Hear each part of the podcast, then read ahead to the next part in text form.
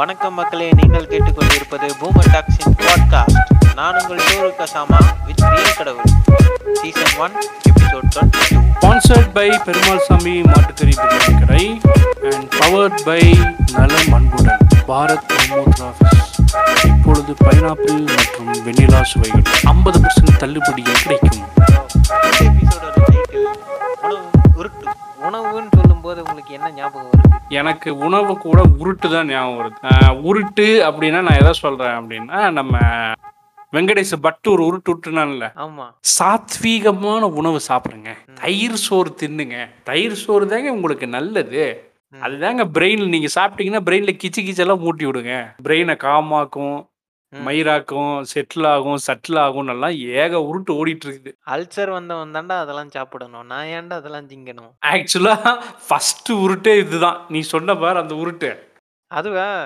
ஓகேவா ஆக்சுவலாக என்ன அப்படின்னா டூ தௌசண்ட் டுவெண்ட்டி ரிசர்ச் வரைக்கும். அது வரைக்கும் இருக்கக்கூடிய ரிசர்ச் வரைக்கும் அல்சருக்கு வந்து ஸ்பைசஸ் சாப்பிடும்போது ஆக்சுவலாக வந்து அதை வந்து ஹெல்ப் தான் பண்ணுதான். ஓகேவா அல்சருக்கான மெயின் காரணம் வந்து ஹீலியோபேக்டர் பைலோரி அப்படிங்கிற ஒரு பாக்டீரியா தான் காரணம்.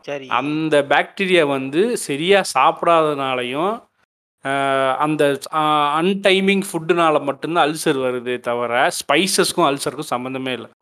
ஆக்சுவலாக சில்லி பெப்பர் இந்த மாதிரி காரமாக சாப்பிட்றது வந்து ஸ்டமக்கில் வந்து ஒரு செக்ரீஷனை ஸ்டிமுலேட் பண்ணி ஸ்டமக்கில் உருவாக்கக்கூடிய ஆசிட் லெவலை வந்து மெயின்டைன் பண்ணுமா? ஓகே.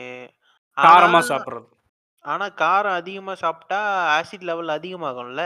ஆசிட் லெவல் கம்மியாகும். அதாவது ஜீரணம் பண்ணக்கூடிய அந்த செக்ரீஷன் அதிகமாகும். அசிடிக்காக இருக்கக்கூடிய ஆசிட் வந்து லெவல் கம்மியாகவும் ஆகும். இதுதான் வந்து ஹெல்த் லைன் ஃபேக்ட் பப்ளிஷர்ஸ் வந்து அதான் சொல்கிறான் அல்சருக்கான முழு ரீசனுமே அன்டைம் ஃபுட்டு தான். So, இந்த சாப்பிட்டு போக வேண்டியதுதான். ஆமாம் காலகாலத்துக்கு சாப்பிட்டு மூ- பொச்சம் மூட்டு இருந்தோம்னா எந்த பிரச்சனையும் வராது. இந்த சாத்வீகம்னு சொல்கிறானுங்கல்ல கேர்டு ஆமா. கேர்டு தான் ஆக்சுவலாக வந்து டைஜஸ்ட் பண்ணுறதுக்கு ரொம்ப டைம் எடுக்கும். Okay. Curd is not easily digestible ஆமா நைட்ல கேர்டு திங்க கூடாதும்பாங்க கேர்டு கீரை. அதுக்கான ஒரே ரீசன் கேர்டு டென்சிட்டியும் ஜாஸ்தி திக்னஸ் ஜாஸ்தி அதோட டைஜஷன் டைமிங்கும் ரொம்ப ஜாஸ்தி. ஆக்சுவலாக கேர்டு தான் சாப்பிட்டா டைஜஸ்ட் ஆகிறதுக்கு டைம் ஆகும். ஆனால் இந்த மயிரானுங்க என்ன உருட்டுறானுங்க? சாத்வீக உணவு உண்ணுங்கள் தயிர் சாப்பிடுங்க. ம்? கூட சேர்ந்து ரெண்டு ஸ்பூன் நெய் திங்கோ. ம். வடுமாங்க வச்சுக்கிடுங்க. பேஸ்டாக இருக்கும். பிரியாணி வந்து ஓவர் ஹைப்டு ஃபுட்டு அப்படின்னு சொல்லிட்டு சொல்றாங்களே அப்படி அது என்ன பாவம் பண்ணுச்சு பிரியாணி? எனக்கு தெரிஞ்சு எந்த பாவம் பண்ணல. இப்போ வந்து இன்க்ரீடியன்ஸ் வந்து இப்போ எடுத்துக்குவோம். இப்போ வந்து ஒரு சாம்பார் வைக்கிறோம். என்னெல்லாம் போடுவோம் அதில்? வெங்காயம் இருக்கும். ம். மஞ்சள் மல்லி இருக்கும் மஞ்சள் பொடி இருக்கும் சாம்பார் பொடி இருக்கும். ஒரு நாலஞ்சு நிறைய ஐட்டத்தை மிக்ஸ் பண்ணி தான் சாம்பார் பொடி வரும். ஒரே ஒரு ஐட்டத்தை மிக்ஸ் பண்ணி சாம்பார் பொடி வராது. கண்டிப்பா. அதில் நிறைய பருப்பு அது இதுன்னு ஏகப்பட்டது அதில் இப்போ வறுத்து அரைச்சிருப்பானுங்க. ஸோ இதெல்லாம் சேர்ந்தா சாம்பார் பொடி. ஒரே கலவை கிடையாது. ஆமா. இதெல்லாம் சேர்த்து போட்டு எண்ணெயெல்லாம் ஊற்றி கடுகெல்லாம் போட்டு கொத்தமல்லி போட்டு அதுலேயும் கருவேப்பிலை போட்டு தக்காளி போட்டு பருப்பை பருப்பெல்லாம் போடணும். பருப்பு புரோட்டீன் எல்லாத்துக்கும் தெரியும். எந்த வகையான பருப்பு லென்டில்ஸ் எடுத்துக்கிட்டாலும் அது புரோட்டீன் ஃபுட்டு தான். கேஸ்ட்ரிக் ஃபுட்டும் கூட. அப்புறம் அதில் அசஃபோட்டிடா போடணும். அதாவது என்ன சொல்லுவாங்க? தமிழில். பெருங்காயம். அதுதான் அதுதான். பெருங்காயம் ஆல்மோஸ்ட் இப்போ எல்லாருமே கெமிக்கல் தான் யூஸ் பண்ணுறானுங்க அதுவும் வந்து ஃபுல்லாக வந்து மிடில் ஈஸ்ட்லேருந்து தான் வருது. அது வந்து ஒரு மரத்துலேருந்து வர பிசின் இப்போ யூஸ் பண்ணுறது மரத்துலேருந்து இருக்கக்கூடிய ஒரு வகையான பிசினா தான் இப்போ வந்து பெருங்காயம் யூஸ் ஆகிட்டு இருக்கு. இதுதான் சாம்பார். இப்போ அப்படியே பிரியாணிக்கு வருவோம். என்ன போடுறோம் அதில்? வெங்காயம் தக்காளி. அதே வெங்காயம் அதே தக்காளி அதே இஞ்சி பூண்டு பேஸ்ட்டு நாலு கிராம்பு ரெண்டு பட்டை. அப்புறம் மரத்துலேருந்து பறிச்ச பேலீஃப் ஒன்றுமே கிடையாது அது. சாதாரண ஒரு மரத்துலேருந்து பறிச்ச பேலீஃப் வேற கரம் மசாலா போடுறோம் பிரியாணி மசாலா போடுறோம். வேற ஒன்றும் பண்ணலையே. சாப்பாட்டை உள்ள கொட்டுறோம் வேக வச்சு திங்கிறோம். What is the problem in biryani man so many spices in that think about it உங்கள் வயிறு என்ன ஆகும்? ஒரு மயிர் ஆகாது சனின்னு குழம்பு ஊற்றி திங்கிறதும் குழம்பையும் சோத்தையும் ஒன்றா போட்டு திங்கிறதுல என்னடா பிரச்சனை உங்களுக்கு? எப்படி இது ரெண்டும் பிரச்சனை ஆகுது எனக்கு தெரியல. உனக்கு ஏதாவது தெரியுதா?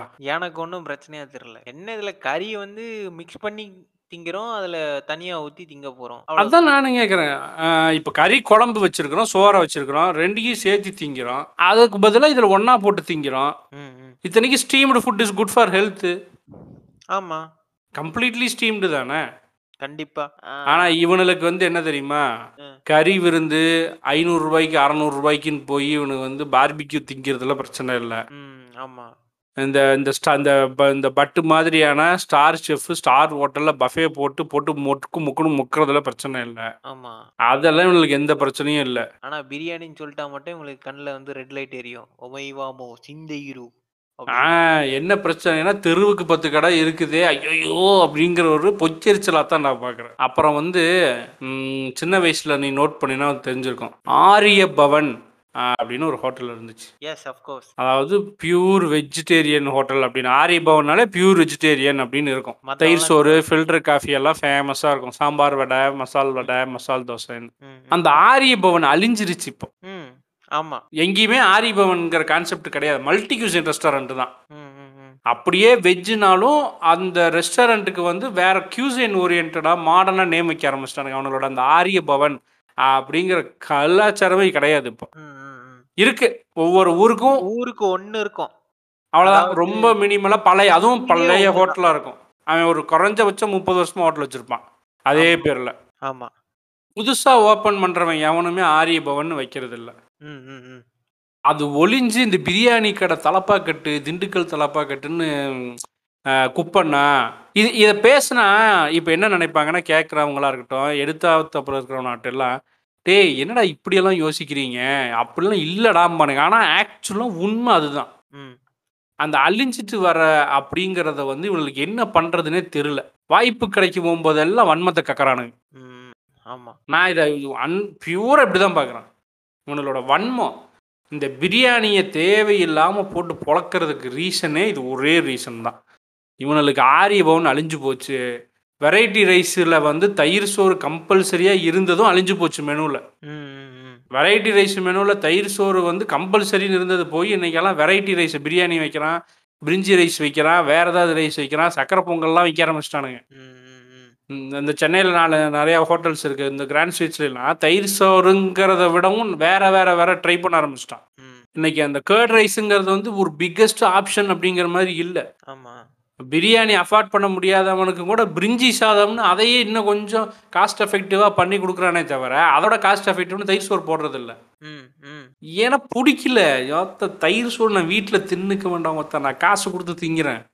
கடைக்கு வர்றேன். கடையில் என்ன மயிருக்கு நீ தயிர் சோறு கொடுக்குற? அதுக்கு ஒரு சோத்தை வச்சு பத்து ரூபாய் தயிர் பாக்கெட் வாங்கி கிளறி நானே திங்க மாட்டேனா? அந்த கான்செப்ட் வரும்போது தான் இவனுக்கு உடனே அதை சாத்வீக உணவுங்கிறானு. அந்த பேர் பத்தியா? சாத்வீகம். நம்ம தலைவரோட ஞாபகம் வரல? காஜியா இருக்கணும். கையெடுத்து கும்பிடணும். பொண்ணை காஜியா பார்த்ததுக்கு உன்னை செருப்பால் அடிக்கணும். இதுல நீ சாத்வீகமா வேற பாப்பீங்களோ? எனக்கு இப்போ நீங்க சொல்லும்போது தான் டக்குன்னு ஒண்ணு ஞாபகத்துக்கு வருது. இப்போ ஆ, இதே டைம்ல என்ன சொல்றானுங்கன்னா அந்த காலத்துலலாம் நாங்க வந்து ஃபைபர் ரிச் ஃபுட்டா சாப்பிட்டோம். கேழ்வரகு கம்பு அதுக்கப்புறம் திணை இந்த மாதிரி தான் சாப்பிட்டோம். அப்போல்லாம் நாங்க களி சாப்பிட்டோம். இப்போ நீங்களாம் உட்காந்துக்கிட்டு பீஸா பர்கர்னு திங்குறீங்க பிரியாணி திங்குறீங்க. உங்களுக்கெல்லாம் எங்க இருந்து உடம்புல சக்தி இருக்கும் சத்து இருக்கும் அப்படின்ட்டு பேசுறது. ஆமா. இதெல்லாம் சொன்ன நாய் தான் வந்து ஏன் திங்க ஆரம்பிச்சதுன்னு கேட்டோம்னா அந்த நாய்களுக்கு பூரா சுகர். ம். பூரா சுகர். என்ன பண்றதுனே தெரியாம மில்லட்ஸை தின்னுக்கிட்டு பெரிய ஏத்த மயிர் நாய் பேசிட்டு இருக்கிறானுங்க. ஆக்சுவலா வந்து ஃபைபர் வந்து எல்லா நாளுமே எடுத்துக்க கூடாது. அப்படி எடுத்தா உடம்பு என்ன சொல்றது?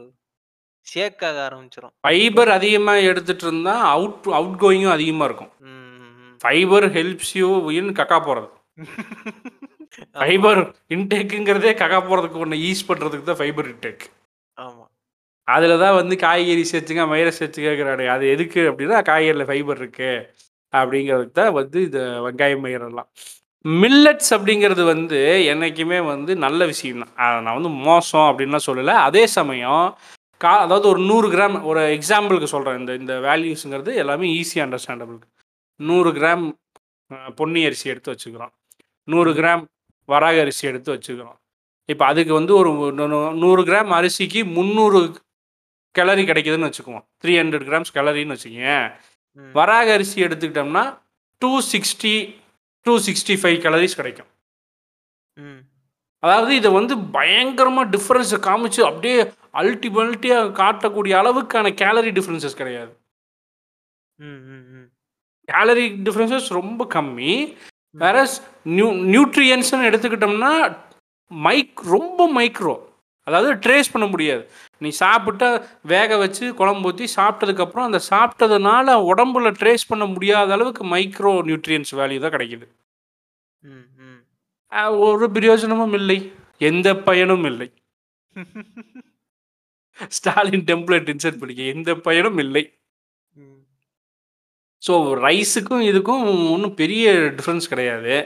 ரெண்டாவது திரும்பவும் இதுவும் வந்து அரசியல் பேச வேணாம்னு நினச்சி எடுத்துட்டோம்னா உணவுக்குள்ளே இருக்கக்கூடிய அரசியலை தான் பேச வேண்டியதாகுது.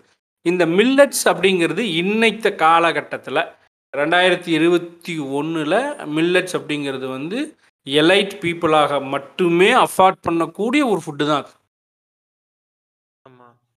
இன்னைக்கு வந்து நூற்றி ரீட்டைல் ப்ரைஸ் வந்து ஹண்ட்ரட் அண்ட் டுவெண்ட்டி ப்ளஸில் தான் ம். எந்த மில்லட் எடுத்துக்கிட்டாலும் எனக்கு கர்நாடகா பொன்னி அரிசி ஐம்பத்தி ரெண்டு ரூபா கொடுத்து வாங்குறதே கஷ்டமா இருக்குது ம். அதானே கிலோ எனக்கு. அதுவே கஷ்டமா இருக்குது பல பேர் ரேஷன் கடையில் இருபது கிலோ அரிசி சும்மா கொடுக்குறானே அதைத்தான் வாங்கி சாப்பிட்டு இருக்கிறான் ம். ஏதோ நம்ம கொஞ்சம் வருமானம் இருக்கிறங்காட்டிக்கு நாங்கள் வந்து நம்ம வந்து கர்நாடகா பொன்னி அரிசி கொடுங்க அப்படின்னு கேட்குறோம் மகாராஜா கொடுங்க. அண்ணே ராஜபோகம் கொடுங்கண்ணே அதுவும் இல்லாதவன் நாற்பது ரூபா அரிசி கொடு முப்பத்தஞ்சு ரூபா அரிசி கொடு அம்பு நான் அப்படின்னு கேட்டு வாங்கி சாப்பிட்ருக்காங்க இவங்க இந்த மாதிரியான மக்கள்னால எப்படி வந்து இவனு சொல்கிற மாதிரி அந்த காலத்தில் நாங்கள் இதை ஓத்தெடுத்தோம் இந்த காலத்தில் இதை ஓத்தெடுத்தோம் எம் பதினெட்டு பிள்ளைகள் பெற்றோம். சனியனே நீ பெற்றதுனால தான்டா இன்னைக்கு இவ்வளோ பிரச்சனை உணவு பஞ்சமே வந்துச்சு தற்குறி முட்டா புட்டை ஏன்டா இப்படி எங்கள் உயிரை வாங்குற அப்படின்னு கேட்டிருக்கணும்.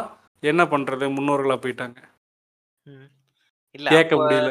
பிரச்சனை என்னன்னா அப்ப வந்து பத்து குட்டி போட்டான்னா அதுல ரெண்டு மூணு தான் வந்து உயிரோட இருக்கும். மீதி எல்லாம் வந்து ஜுரம் வாந்தி பேதின்னு வந்து செத்து போயிடும் ஏன்னா அப்போ அந்த காலத்துல அந்த மெடிக்கல் வந்து அவ்வளவுதான் இருந்துச்சு.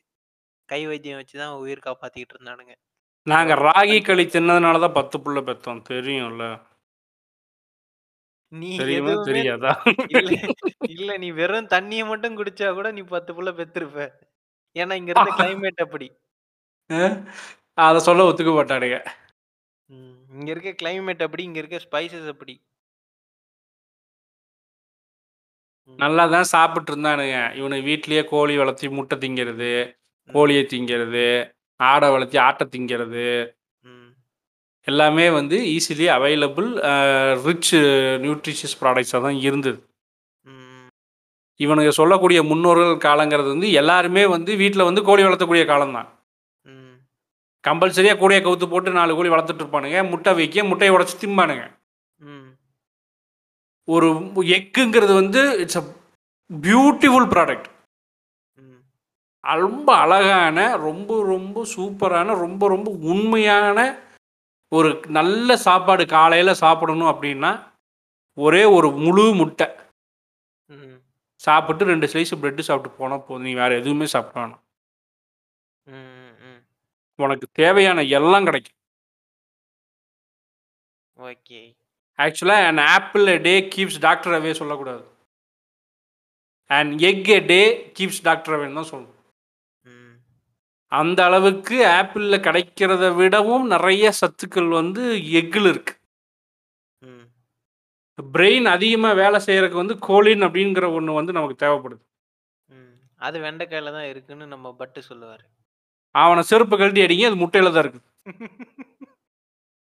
ம். அந்த அந்த கோலின் அதிகமாக கிடைக்கிற ஒரே ஒரு இடம் வந்து எக்கு தான். அதுவும் எதில் இருக்கு ரா எக்கா நாட்டுக்கோழியா இல்லை எல்லோ ம். எக் யாக்கில் இருக்கு ம். ம். மஞ்சள் கருவில் தான் கோலின் இருக்கு ம். ஸோ அதாவது என்னன்னா ஒரு ஹோல் எக்கு இல்லாட்டி ரெண்டு எக்கு ஒயிட்டு ம். இது போதும் ஒரு ஆளுக்கு. இதெல்லாம் வந்து கோல்டு மைன் ஆஃப் நியூட்ரிஷன்னு சொல்லி கொண்டாடுறாங்க ஹெல்த் இண்டஸ்ட்ரியில் ஓகே கோல்டு மைன் தங்க சுரங்கம்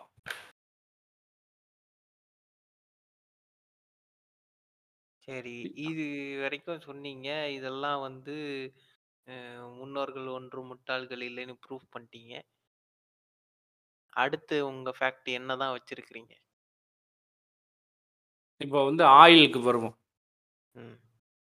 இப்போ ஆயில் வந்து என்ன சொல்றானுங்க, இ- புது உருட்டு லேட்டஸ்ட் உருட்டு வந்து செக்கு எண்ணெய் மட்டுமே உடம்பிற்கு நல்லது. அத மட்டும் சாப்பிடலைன்னா நீங்க எத தின்னாலும் செத்து போயிருவீங்க. ம். அப்படின்னு சொல்றானுங்க பாத்தியா? ம். அங்க போவோம். என்னலாம் கேட்ட நீ? நான் கேட்ட விஷயம் என்னன்னா, இந்த எண்ணெய் வந்து பாமாலின வந்து மைதாவோட கலக்கக்கூடாது. அப்படி நீங்க சாப்பிட்டீங்கன்னா, உங்க ஹெல்த்துக்கு ரொம்ப கெடுதி. சீக்கிரம் சுகர் வரும். அப்புறம் கொலஸ்ட்ரால் வந்து பாமாலின்ல அதிகமா இருக்குது. அப்புறம் கடல் எண்ணெய்லயும் பா இந்த கொலஸ்ட்ரால் வந்து அதிகமா இருக்கு. அதனால நீங்க வந்து கோகனட் ஆயில் தான் எடுத்துக்கணும். ம். அப்படின்ட்டு உருட்டுனாங்க. ஓகே. இந்த கோகனட் ஆயில்ல மித்த பிரேக் பண்றதுக்கு முன்னால, பாம் ஆயில் வந்து world's highest produced oil is palm oil. Highest consumed oil is palm oil. ம். ஆக்சுவலா அது என்ன அப்படின்னு சொன்னா, பாம் ஆயில வந்து வெறும் சாப்பிடுறதுக்கு மட்டும் யூஸ் பண்ணல. பாம் ஆயில யூஸ் பண்ணாத ஏரியாவே கிடையாதுன்னு சொல்லலாம். ம். இவனுங்க போடுற அந்த லிப்ஸ்டிக்கே பாம் ஆயில்ல தான். ம். மொத்த காஸ்மெட்டிக் இண்டஸ்ட்ரியே இல்லாம அழிஞ்சு போயிரும் பாம் ஆயில் இல்லாட்டி. பாம் ஆயில் தான் எல்லா காஸ்மெட்டிக் இண்டஸ்ட்ரிலையும் யூஸ் பண்ணுது. அப்புறம் நம்ம ஊர்ல இப்ப வந்து கிரில்லுக்கு எல்லாத்துக்கும் மைனீஸ நக்கி நக்கி சப்பு கொட்டி உறிஞ்சி டப்பா டப்பாவா திங்கிறானுங்கல்ல. அதுவும் பாமாலின் தான். அதுவும் பாம் ஆயில் தான். பாம் ஆயில்ல முட்டைய போட்டு, நாலு கொஞ்சம் சர்க்கரைய அள்ளி போட்டு, போட்டு மிக்ஸியில திரி திரின்னு ஒரு 10 நிமிஷம் திரிச்சாய்ங்கன்னா மைனீஸ் ரெடி. பின்ன இவனுங்களுக்கு மைனீஸ் இப்படி டப்பா டப்பாவா குடுக்கறதுக்கு என்ன கோல்டு வின்னர் சன்ஃப்ளவர் ஆயிலா வாங்கி செஞ்சு குடுப்பானுங்க. பாம் ஆயிலே லிட்டர். 100 வந்துருச்சு. கட்டுப்படி ஆகாது. அதனால பாம் ஆயில் தான். ம். ம். ம். ஆனா, எந்த ப்ராடக்ட் வேணாலும் எடுத்து இவங்க ஃபுட் ப்ராடக்ட்ல வந்து பார்த்தா, பின்னால வந்து வெஜிடபிள் ஆயில்னு போட்டிருக்கும் அது. ம். ஆமா. அது வந்து பாம் ஆயில் அப்படின்னு போட்டிருக்காது. அது வெஜிடபிள் ஆயில்னு போட்டிருக்கும். அந்த வெஜிடபிள் ஆயில்னு போட்டாலே அது எல்லாமே வந்து பாம் ஆயில் தான். மொதல் விஷயம். ரெண்டாவது விஷயம், இப்போ கோகனட் ஆயிலுக்கு வந்தோம் அப்படின்னா, இதுவரைக்கும் சயின்டிஃபிக் கிளைம் அதாவது இந்த ரெக்கார்டிங் செஷன் 14ஆம் தேதி பன்னெண்டாவது மாதம் ரெண்டாயிரத்தி இருபத்தி ஒன்று வரைக்கும் சயின்டிஃபிக் கிளைம் கிடையவே கிடையாது. கோகோனட் ஆயில் வந்து நல்லது அப்படின்னு சொல்லிட்டு. ஆக்சுவலாக என்ன பண்ணுது அது அப்படின்னு சொன்னால் அது வந்து இந்த கொலஸ்ட்ரால்ல வந்து HDL, LDLன்னு இருக்கும். குட் கொலஸ்ட்ரால், பேட் கொலஸ்ட்ரால்னு. ம். ம். அது வந்து இவனுங்க என்ன சொல்றாங்க அப்படின்னா, கோகனட் ஆயில் வந்து குட் கொலஸ்ட்ரால் அப்படின்னு சொல்றானுங்கல்ல. ம். அதே அது குட் கொலஸ்ட்ரால் ஏத்துற அளவுக்கு அது 100 100 பாயிண்ட் குட் கொலஸ்ட்ரால் ஏத்துச்சு அப்படின்னு சொன்னா, 70 பாயிண்ட் வந்து பேட் கொலஸ்ட்ராலையும் ஏத்துது. ஹீட் பண்ணாமல் யூஸ் பண்ணக்கூடிய அதாவது ரொம்ப ஹீட் பண்ணாமல் நார்மல் ஒரு ஒரு லியூக் ஃபார்மில் இருக்கக்கூடிய கோகனட் ஆயிலை வந்து யூஸ் பண்ணால் நல்லது. அது வந்து எல்டிஎல் வந்து ரொம்ப ஜாஸ்தியாக பேட் எல்டிஎல் அப்படிங்கிறது வந்து ரொம்ப வந்து ஜாஸ்தியாகாது அதை தாண்டி ஓவர் ஹீட் பண்ணிட்டோம் அப்படின்னா, அதாவது நம்ம சேட்டன்ஸ் இருக்கானுங்கல்ல, காம்ரேட்ஸ். ஆமா. காம்ரேட்ஸ் நாட்ல வந்து இந்த நேந்திரம் சிப்ஸையே வந்து கோகனட் ஆயில்ல தான் போடுவானுங்க. ஆமா, ஆமா. வுட்டு கிழிச்சு சிப்ஸ் கிலோ கணக்கா திம்பானுங்க. எத செஞ்சாலும் ஸ் சாப்பிடுவானுங்கல்ல. ஆமா. அதிகமான ஹார்ட் பேஷண்ட்ஸ் கொண்ட ஸ்டேட் வந்து கேரளா தான். போடு தக்காளி. எக்ஸ்க்ளூசிவ் ஹார்ட்டுக்கு மட்டும் எக்ஸ்க்ளூசிவ் ஹாஸ்பிட்டல்ஸ் ஏகப்பட்டது இருக்குது கேரளால. ம். ம். ம். ஒரே ரீசன் தான். நம்ம அண்ணன் தேங்காய் எண்ணெய். ஏங்க நீங்க சொல்றபடி பார்த்தீங்கன்னா, தேங்காய் எண்ணெய வந்து சோறு பொங்கி போட்டு அது மேல மட்டும் ஊத்தி தான் திங்கணும் போலயே. ஆமா. சோறு பொங்கி போட்டு அப்படி மேல ஊத்தி சாப்பிடலாம். அப்புறம் வந்து ஸ்கின் வறட்சியா இருக்குன்னா தேங்காய் எண்ணெய் எடுத்து பூசிக்கலாம். ம். Excellent skin care product. Coconut oil okay. Not cooking product ம், ம், ம். ஏன்னா அதில் வந்து அந்த முக்கியமான இன்னொரு இது என்ன அப்படின்னா ஆயிலை வந்து ஹீட் பண்ணும்போது. டீப் ஃப்ரை பண்ணக்கூடிய எந்த ப்ராடக்டாக இருந்தாலும் அந்த ப்ராடக்டோட ப்ரோட்டீன்ஸ் எல்லாம் பிரேக் ஆகி அந்த ஆயிலில் வந்து இன்னும் மோசமாக பிரேக் ஆகுது இல்லையா அந்த பிரேக்கேஜ் வந்து ஸ்பாயில்டு ஃபுட்டாக மாறுது. அதனால தான் வந்து என்னென்னா ரீயூஸ் ஆஃப் ஆயில் வந்து ரொம்ப ரொம்ப உடம்புக்கு கெடுதல். ஹையாக ஹீட் பண்ணாலும் ரொம்ப ரொம்ப கெடுதல். ரீயூஸ் அதை விட கெடுதல். Correct, correct. இதை எப்படி கட்டுப்படுத்தலாம்? ரொம்ப பயப்படுத்துறானுங்கடா இவனுங்க அப்படின்னா ஒரு மூணு டைம் ரீயூஸ் பண்ணுங்க. டீப் ஃப்ரை பண்ண அந்த ஃபுட்டை எவ்வளவுக்கு எவ்வளவு வந்து ரிஃபைன் பண்ணி வடிகட்டி பிரித்து எடுத்துட்டு ரீயூஸ் பண்ணுறோமோ அவ்வளோக்கு நல்லது. ம். சரி இப்ப இந்த ரோட் கடையெல்லாம் வந்து கரு கருன்னு க்ரூட் ஆயில் மாரி போட்டு பறைய ப பண்றாங்களே! அத பத்தி என்ன ம். நினைக்கிறீங்க? என்ன நம்மளே போய் காசு கொடுத்து வியாதி வாங்கிட்டு வரோம்னு தான் ம். அதாவது மம்சு எப்போதுமே வந்து எதை தின்னாலும் ஆ, உடம்பு வந்து அதை வந்து போட்டு உலட்டி எடுத்து ஏதாவது ஒன்று பண்ணி சரி பண்ணி வச்சுக்கிறதுக்கு அது முயற்சி செய்யும் கண்டிப்பா. கிரைண்டர் மாதிரி கிரைண்டருக்குள்ளே போடுறத பூரா அரைக்கிற மாதிரி அதை அரைச்சி தள்ளும். விஷயம் என்ன அப்படின்னு சொன்னால் ரொம்ப சிம்பிளாக ஃபோனை ஓவர் சார்ஜ் பண்ணால் பேட்டரி வீணாயிருதுன்னு சொல்கிறோம் இல்லையா ஆமா. அது ஏன்னு சொன்னால் எக்ஸசிவ் ஆஃப் பேட்டரி சார்ஜிங். இப்போ என்ன ஆகும்னா நம்ம ஒரு நாளைக்கு ரெண்டாயிரம் கேலரி இருந்தால் போதும் அப்படிங்கிற பட்சத்தில் நம்ம ஆல்ரெடி மூவாயிரம் கேலரி திங்கிறோம். அப்போ என்ன ஆகுதுன்னா டிசையர்டு நம்மளோட டிசைன் ஒன்று இருக்கும் இந்த பாடி இந்த ஹைட்டு இந்த வெயிட்டுக்கு இந்த டிசைனில் தான் நம்மளோட உள்ளே இருக்கக்கூடிய இன்டர்னல் ஆர்கன்ஸ் டிசைன் ஆயிருக்கும் ம். ஆனால் அவன் அதை தவிர அதிகமான வேலைப்பொழு கொடுக்கறதுனால என்ன ஆகும் ஒரு மிஷினை போட்டு ரொம்ப யூஸ் பண்ணால் என்ன ஆகும் அதோட ஆக்சுவல் லைஃப் ஸ்பேன் குறையும் ம். அதைத்தான் நம்ம பண்ணிட்டு இருக்கோம். கம்ப்ளீட்டாக அந்த இந்த பிரச்சனை இதெல்லாம் இப்போ தெரியாது வயசானதுக்கப்புறம் ஏன் தெரியுது அப்படின்னா சின்ன வயசில் பண்ண அட்ராசிட்டிஸ். அந்த அட்ராசிட்டிஸ் தான் என்ன ஆகுதுன்னா வயசானதுக்கு அப்புறமேல ஆர்கன்ஸ் எல்லாமே வந்து ஃபங்க்ஷன் ஆக மாட்டேங்குது. எல்லா ஆர்கனும் வந்து லைஃப் ஸ்பேனை குறைச்சிக்குது ரிப்பேர் ஆயிடுது நம்ம மருந்து திங்க வேண்டிய சூழ்நிலைக்கு தள்ளப்படுறோம். இப்போ ஒரு பிரியாணி சாப்பிட்றதுல எந்த பிரச்சனையும் இல்லை ஒரு பிளேட் பிரியாணி சாப்பிட்றதுல பிரச்சனை இல்லை என்ன பண்ணுறோம் அன்லிமிட்டெட் ஹைதராபாடி பிரியாணி கடையில் போய் உட்காந்து மூணு பிளேட்டு திங்கிறோம். ராத்திரிக்கு ஃப்ரைட் ரைஸையும் திங்கிறோம். அதையும் நல்லா ஒரு வட்டா நிறைய தின்னு வைக்கிறோம் ம். டேஸ்ட்டுக்கு அடிமையாகி ஓவர் கன்சியூமிங்கில் போயிட்டு இருக்குது ஆக்சுவலாக ஓவர் கன்சியூமிங்கில் போயிட்டு இருக்கு ம். பார்பிக்யூ ரெஸ்டாரண்ட்டுக்கு போயிடுறோம் ஆயிரம் ரூபா கொடுத்துட்றோம் கொடுத்த காசுக்கு சாப்பிடணும்னு மனசு அடிச்சுக்கும்ல ஆமா. நீ உனக்கு பசிக்குதோ பசிக்கலையோ வயிறு நிறைஞ்சதோ நிறையலையோ நீ ஆயிரம் ரூபா கொடுத்துட்ட ம். அந்த ஆயிரம் ரூபாய்க்கு வசூல் பண்ணியே ஆகணும் ஃபஸ்ட்டு வந்து மெயின் கோர்ஸ் எவனும் சாப்பிட மாட்டான் ஸ்டார்டர்ஸை ஃபுல்லாக எவ்வளோ வெட்ட முடியுமோ வெட்டிட்டு ம். அவன் பாரு எதை அதிகமாக கொடுப்பான்னு நம்ம இந்த பா வந்து என்ன ஃப்ரைடு கார்ன்ஸ் அதிகமாக கொடுப்பான் ம். நல்ல மைனஸில் டிப் பண்ணி அந்த ஃப்ரைடு க்ரன்ச்சி பொட்டேட்டோ கொடுப்பான் ம். சிக்கன். கொடுப்பான் போச்சுன்னா பசி எடுக்காது. அது பசி எடுக்காது அதுக்கு தான் மைனீஸ் அதிகமாக கொடுக்கறதுக்கு ரீசன் மைனீஸ் வந்து நல்லா வந்து வயிற்ற ஃபில் பண்ணும் ம், ம். நல்லா ஒரு கம்ஃபர்டபுளான ஜோன் கொடுக்கும். ஏன்னா ஈஸியாக வந்து டைஜஸ்ட் ஆகாது. டைஜஸ்ட் ஆகிறதுக்கு நல்ல டைம் எடுக்கும். ஆமா. டென்ஸ் அதிகம் அதில். இதெல்லாம் கொடுத்து செட்டில் பண்ணதுக்கப்புறம் நம்ம என்ன பண்ணுறோம் கடைசியில் டெசர்ட்டில் போய் விழுந்துடுறோம் உம்மால காசை வசூல் பண்ணுறோம் இல்லையான்னு பாடுறா.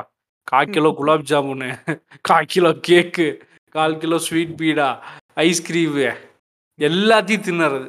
ஆக்சுவலாக என்னன்னா நம்ம என்ன சாப்பிட வேண்டியது ஒரு அஞ்சு நாளைக்கு சாப்பிட வேண்டியதை ஒரே ஒரு நாள் அந்த பார்பிக்யூ. டின்னர் ரெசார்ட்டில் ஒரே வேலையில் சாப்பிடுவோம். அந்த டெசர்ட்டில் கிடைச்ச கேலரிஸ் இருக்குல்ல அது அஞ்சு நாளைக்கு தாக்கு பிடிக்கிற அளவுக்கு இருக்கக்கூடிய டெசர்ட் இருக்கும்.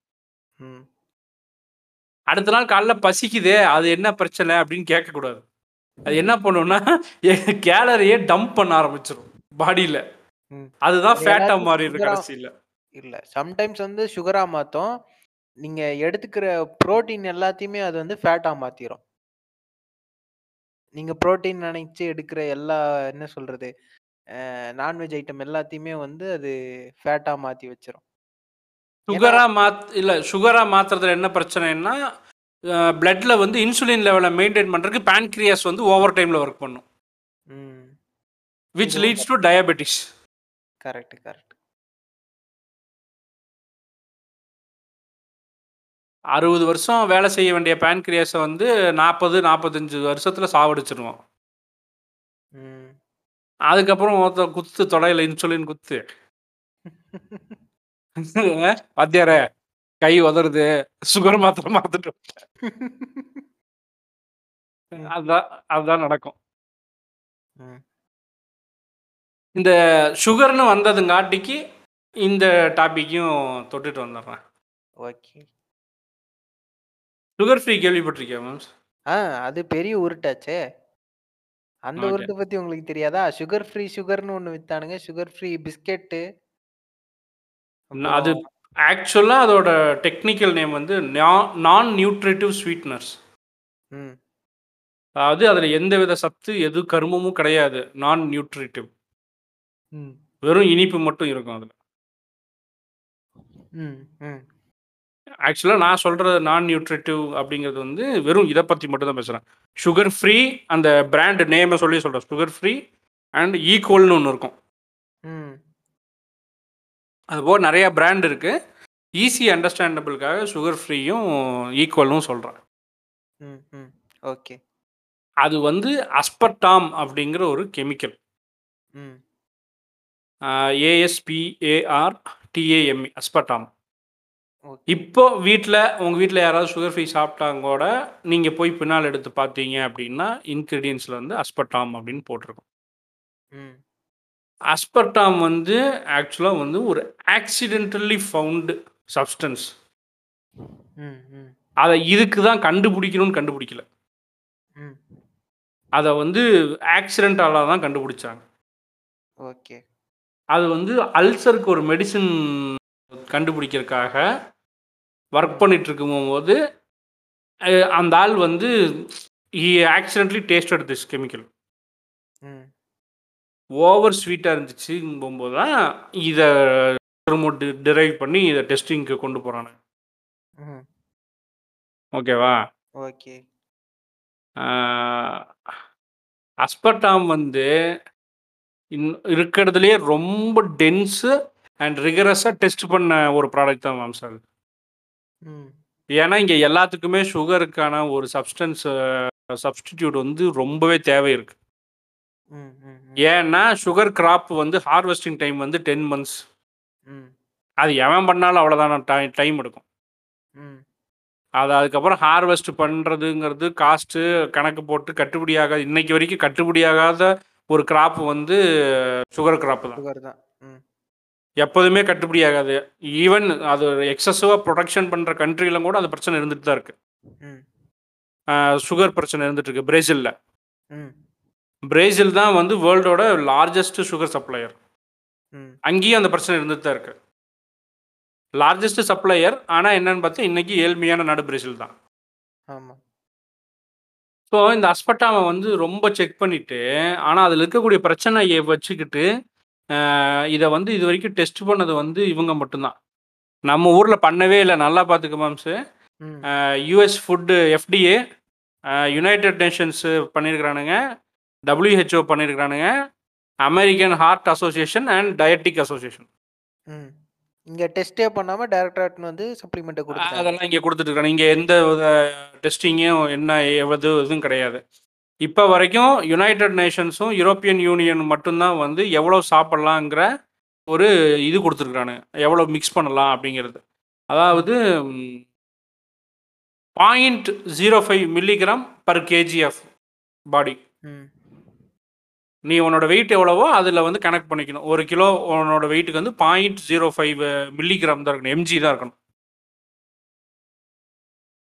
5 எம்ஜி அப்படிங்கிற கணக்குல இருக்குது.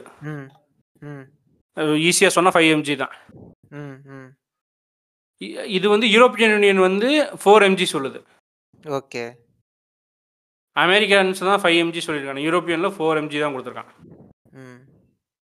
இதுதான் யூசேஜ் ம் இது வரைக்கும் எந்த பிரச்சனையும் இல்லை அது அங்கே இருக்கிற வரைக்கும் இங்கே வந்ததுக்கு அப்புறமா அது எந்த பிரச்சனையும் இல்லை இங்கே வந்ததுக்கப்புறம் அவன் என்ன சொல்லி வித்துட்டு இருக்கிறானுங்க அப்படின்னு சொன்னால் ஹண்ட்ரட் கிராம்ஸ் இருக்கக்கூடிய ஒரு பாட்டில் வந்து டூ ஹண்ட்ரட் சர்வீசஸ் கொடுத்துருக்கான். ஓகே. அவனே ஒரு ஸ்பூன் கொடுத்துருக்கான் இதில் வந்து நீங்கள் வந்து டூ ஒரு ஸ்பூன் போட்டால் போதும்னு. ஆனால் இங்கே அது நடக்கல. நமக்கு இது சுகர் ஃப்ரீ தானே? நம்ம வேணுங்கிற அளவுக்கு போட்டுக்குவோம். அதான். அள்ளி அள்ளி திங்க வேண்டியது. அது கொஞ்சம் வருஷத்துக்கு முன்னால் வரைக்கும் அந்த பிரச்சனை மட்டும்தான் இருந்தது. அடுத்து அந்த பிரச்சனை எங்கே போச்சு அப்படின்னு சொன்னால் சுகர் ஃப்ரீ ஸ்வீட்ஸ் மேனுஃபேக்சர் பண்ணுது. அது வந்து இவ்வளோதான் சாப்பிடணும் இப்படி தான் எடுத்துக்கணுங்கிற லிமிட்டுக்குள்ளே இருக்கிற வரைக்கும் தான் நல்லது. லிமிட்டை கிராஸ் பண்ணுச்சுன்னா அது கெடுதல். ஃபர்ஸ்ட் விஷயம். ரெண்டாவது விஷயம் அஸ்பட்டாம ஹீட் பண்ணக்கூடாது.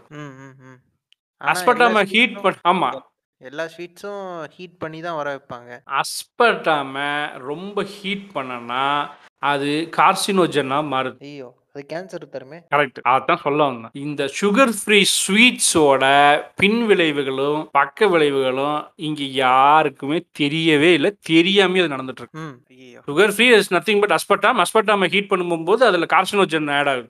I mean converts to carcinogen அப்போ அது கார்சினோஜனோட ஹை கன்சியூம் என்ன ஆகும்? விச் லீட்ஸ் டு கேன்சர் இதை நான் இங்கே வந்து இது வந்து ஒரு ஆக்சிடெண்ட்டாக நமக்கு தெரியாமல் நடந்துட்டு இருக்குன்னு நான் நினைக்கிறேன்.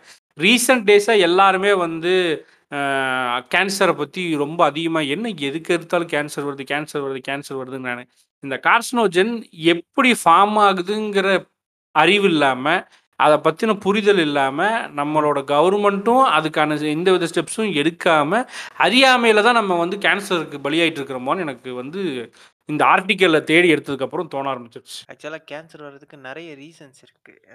ஆ மெத்தனால் நம்ம சாப்பாடுற சாப்பாட்டில் எதெல்லாம் மெத்தனால் கன்வெர்ட் பண்ணுதோ அந்த மெத்தனால் வந்து ஹீட்டுக்குள்ள ஹீட்டில் வந்து ஒர்க் ஆக ஆரம்பிச்சதுன்னா that turns into carcinogen and neurotoxin yes இப்போ மெத்தனால் நமக்கு ஈஸியாக கிடைக்கக்கூடிய ஒரு ஆப்ஷன் தான். ஏகப்பட்ட ஃபுட்டு நம்ம ஃபுட்டில் மெத்தனால் இருக்கு. கார்போஹைட்ரேட் இருக்க எல்லா ஃபுட்டுமே வந்து ஓவர் குக் ஆச்சுன்னா மெத்தனால் ரிலீஸ் பண்ணோம்.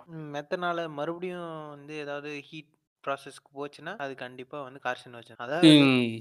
சோத்தை சுட வச்சு சுட வச்சு திங்க திங்க கார்சினோஜன் வந்துகிட்டே தான் இருக்கும். சோத்த இப்போ நம்ம நம்ம எப்படி சொல்ல போறோம்னா ஃப்ரிட்ஜில் வச்சு ஓவர் ஹீட் பண்ணாதீங்களா? அதனால தான் வருதுங்கிற மாதிரி போனா அப்போ அப்படி வந்து இந்த உருட்டு உருட்டுறானுங்கள ஃப்ரிட்ஜ் வந்ததுனால தான் எல்லா பிரச்சனையும் எஸ் ஃப்ரிட்ஜுனால வந்ததில் ஒரு பிரச்சனை இருக்குது ஆனால் என்ன அப்படின்னு சொன்னால் ஏன் இது வெஸ்ட்டில் இவ்வளோ பிரச்சனை வரல நம்மக்கிட்ட வந்துச்சுன்னா அங்கே எல்லாமே மைக்ரோவேவ் தான் பண்ணுவாங்க. மைக்ரோவேவ் என்ன அப்படின்னு சொன்னால் ஓவர் ஹீட் அதாவது வித்தின் டென் செகண்ட்ஸ் அது ஹீட் ஆகி முடிஞ்சிடும். வேற நம்ம அடுப்பில் போட்டு சமைச்சோம்னா அஞ்சு நிமிஷம் டு பத்து நிமிஷம் சூடு பண்ணிருப்போம். ஆமா ஆமா. அதுதான் இந்த ஓவர் ஹீட்டிங் ப்ராசஸ்னு சொல்கிறது ஏன் அவனுக்கு இது வந்து ரொம்ப லெஸ் எஃபெக்டிவாகவும் நமக்கு ஹை எஃபெக்டிவாக இருக்கும்னா நமக்கு இங்கே இன்னும் மைக்ரோவேவை பரவலாக யூஸ் பண்ண ப பழகல யூஸ் பண்ணிட்டு இருக்கிற மைக்ரோவேவையும் தடுக்கிறதுக்கு என்னெல்லாம் உருட்ட முடியுமோ அதெல்லாம் உருட்டிட்டு இருக்கிறானுங்க. கரெக்டா மைக்ரோவேவ் தப்புன்னு எவ்வளோ உருட்டு உருட்டி இருக்கிறானுங்க? ஆக்சுவலி மைக்ரோவேவில் ஒரு கருமாந்திரமும் இல்லை. நீயே ஒண்ணும் சொல்கிறா இல்ல. உள்ள என்ன இருக்கும்னா வாட்டர் கண்டென்ட் இருக்குல்ல நம்ம யூஸ் பண்ண சாப்பிட்ற எல்லா ஃபுட்லையுமே வாட்டர் கண்டென்ட் இருக்கும். வாட்டர் கண்டென்ட் வந்து ஒரு டைஅட்டாமிக் மாலிக்யூல் மைக்ரோவேவ் பட்ட உடனே அது வைப்ரேட் ஆகும். வைப்ரேட் ஆனதும் ஹீட் வந்து ப்ரொடியூஸ் ஆகும். இவ்வளவுதான். அது ஆக்சுவலாக ஒரு ரொம்ப சிம்பிள் எந்த வித கெடுதலும் அதில் இல்லை. ஆனால் இவனுங்க அதை போட்டு பெருசாக பேசி ஸோ இதுக்கு இப்போ அஸ்பர்டாமுக்கு ஆக்சுவலாக இப்போ நம்மகிட்ட வந்து இப்போ ரீசெண்டாக கிடைச்ச ஒரு நேச்சுரல் ஸ்வீட்னர் வந்து stevia stevia is good as of now எல்லா ரிசர்ச் படியும் ஸ்டீவியாவில் எந்த சைடு எஃபெக்ட்ஸும் இது வரைக்கும் வந்து கண்டுபிடிக்கல. ஸ்டீவியா சுகர் வந்து யூஸ் பண்ணலாம். ஒரே ஒரு விஷயம் சயின்ஸில் இருக்கக்கூடிய நல்லது என்னன்னு சொன்னால் எப்போதுமே எந்த அளவுக்கு யூஸ் பண்ணலாம் அளவுக்கு மீறினா என்ன ஆகும் இது ரொம்ப மோசமாக இன்றைக்கி அப்போ ஒரு முப்பது வருஷத்துக்கு முன்னால் இது நல்லதுன்னு நினச்சோம். முப்பது வருஷமாக கண்டினியூஸாக நாங்கள் ரிசர்ச் பண்ணதில் இது பிரச்சனைன்னு தெரியுது. இதை இனிமேல் நம்ம யூஸ் பண்ண வேண்டாம் நிப்பாட்டிக்குவோம் அப்படிங்கக்கூடிய அக்செப்டன்ஸ் வந்து சயின்ஸில் இருக்குது ம்.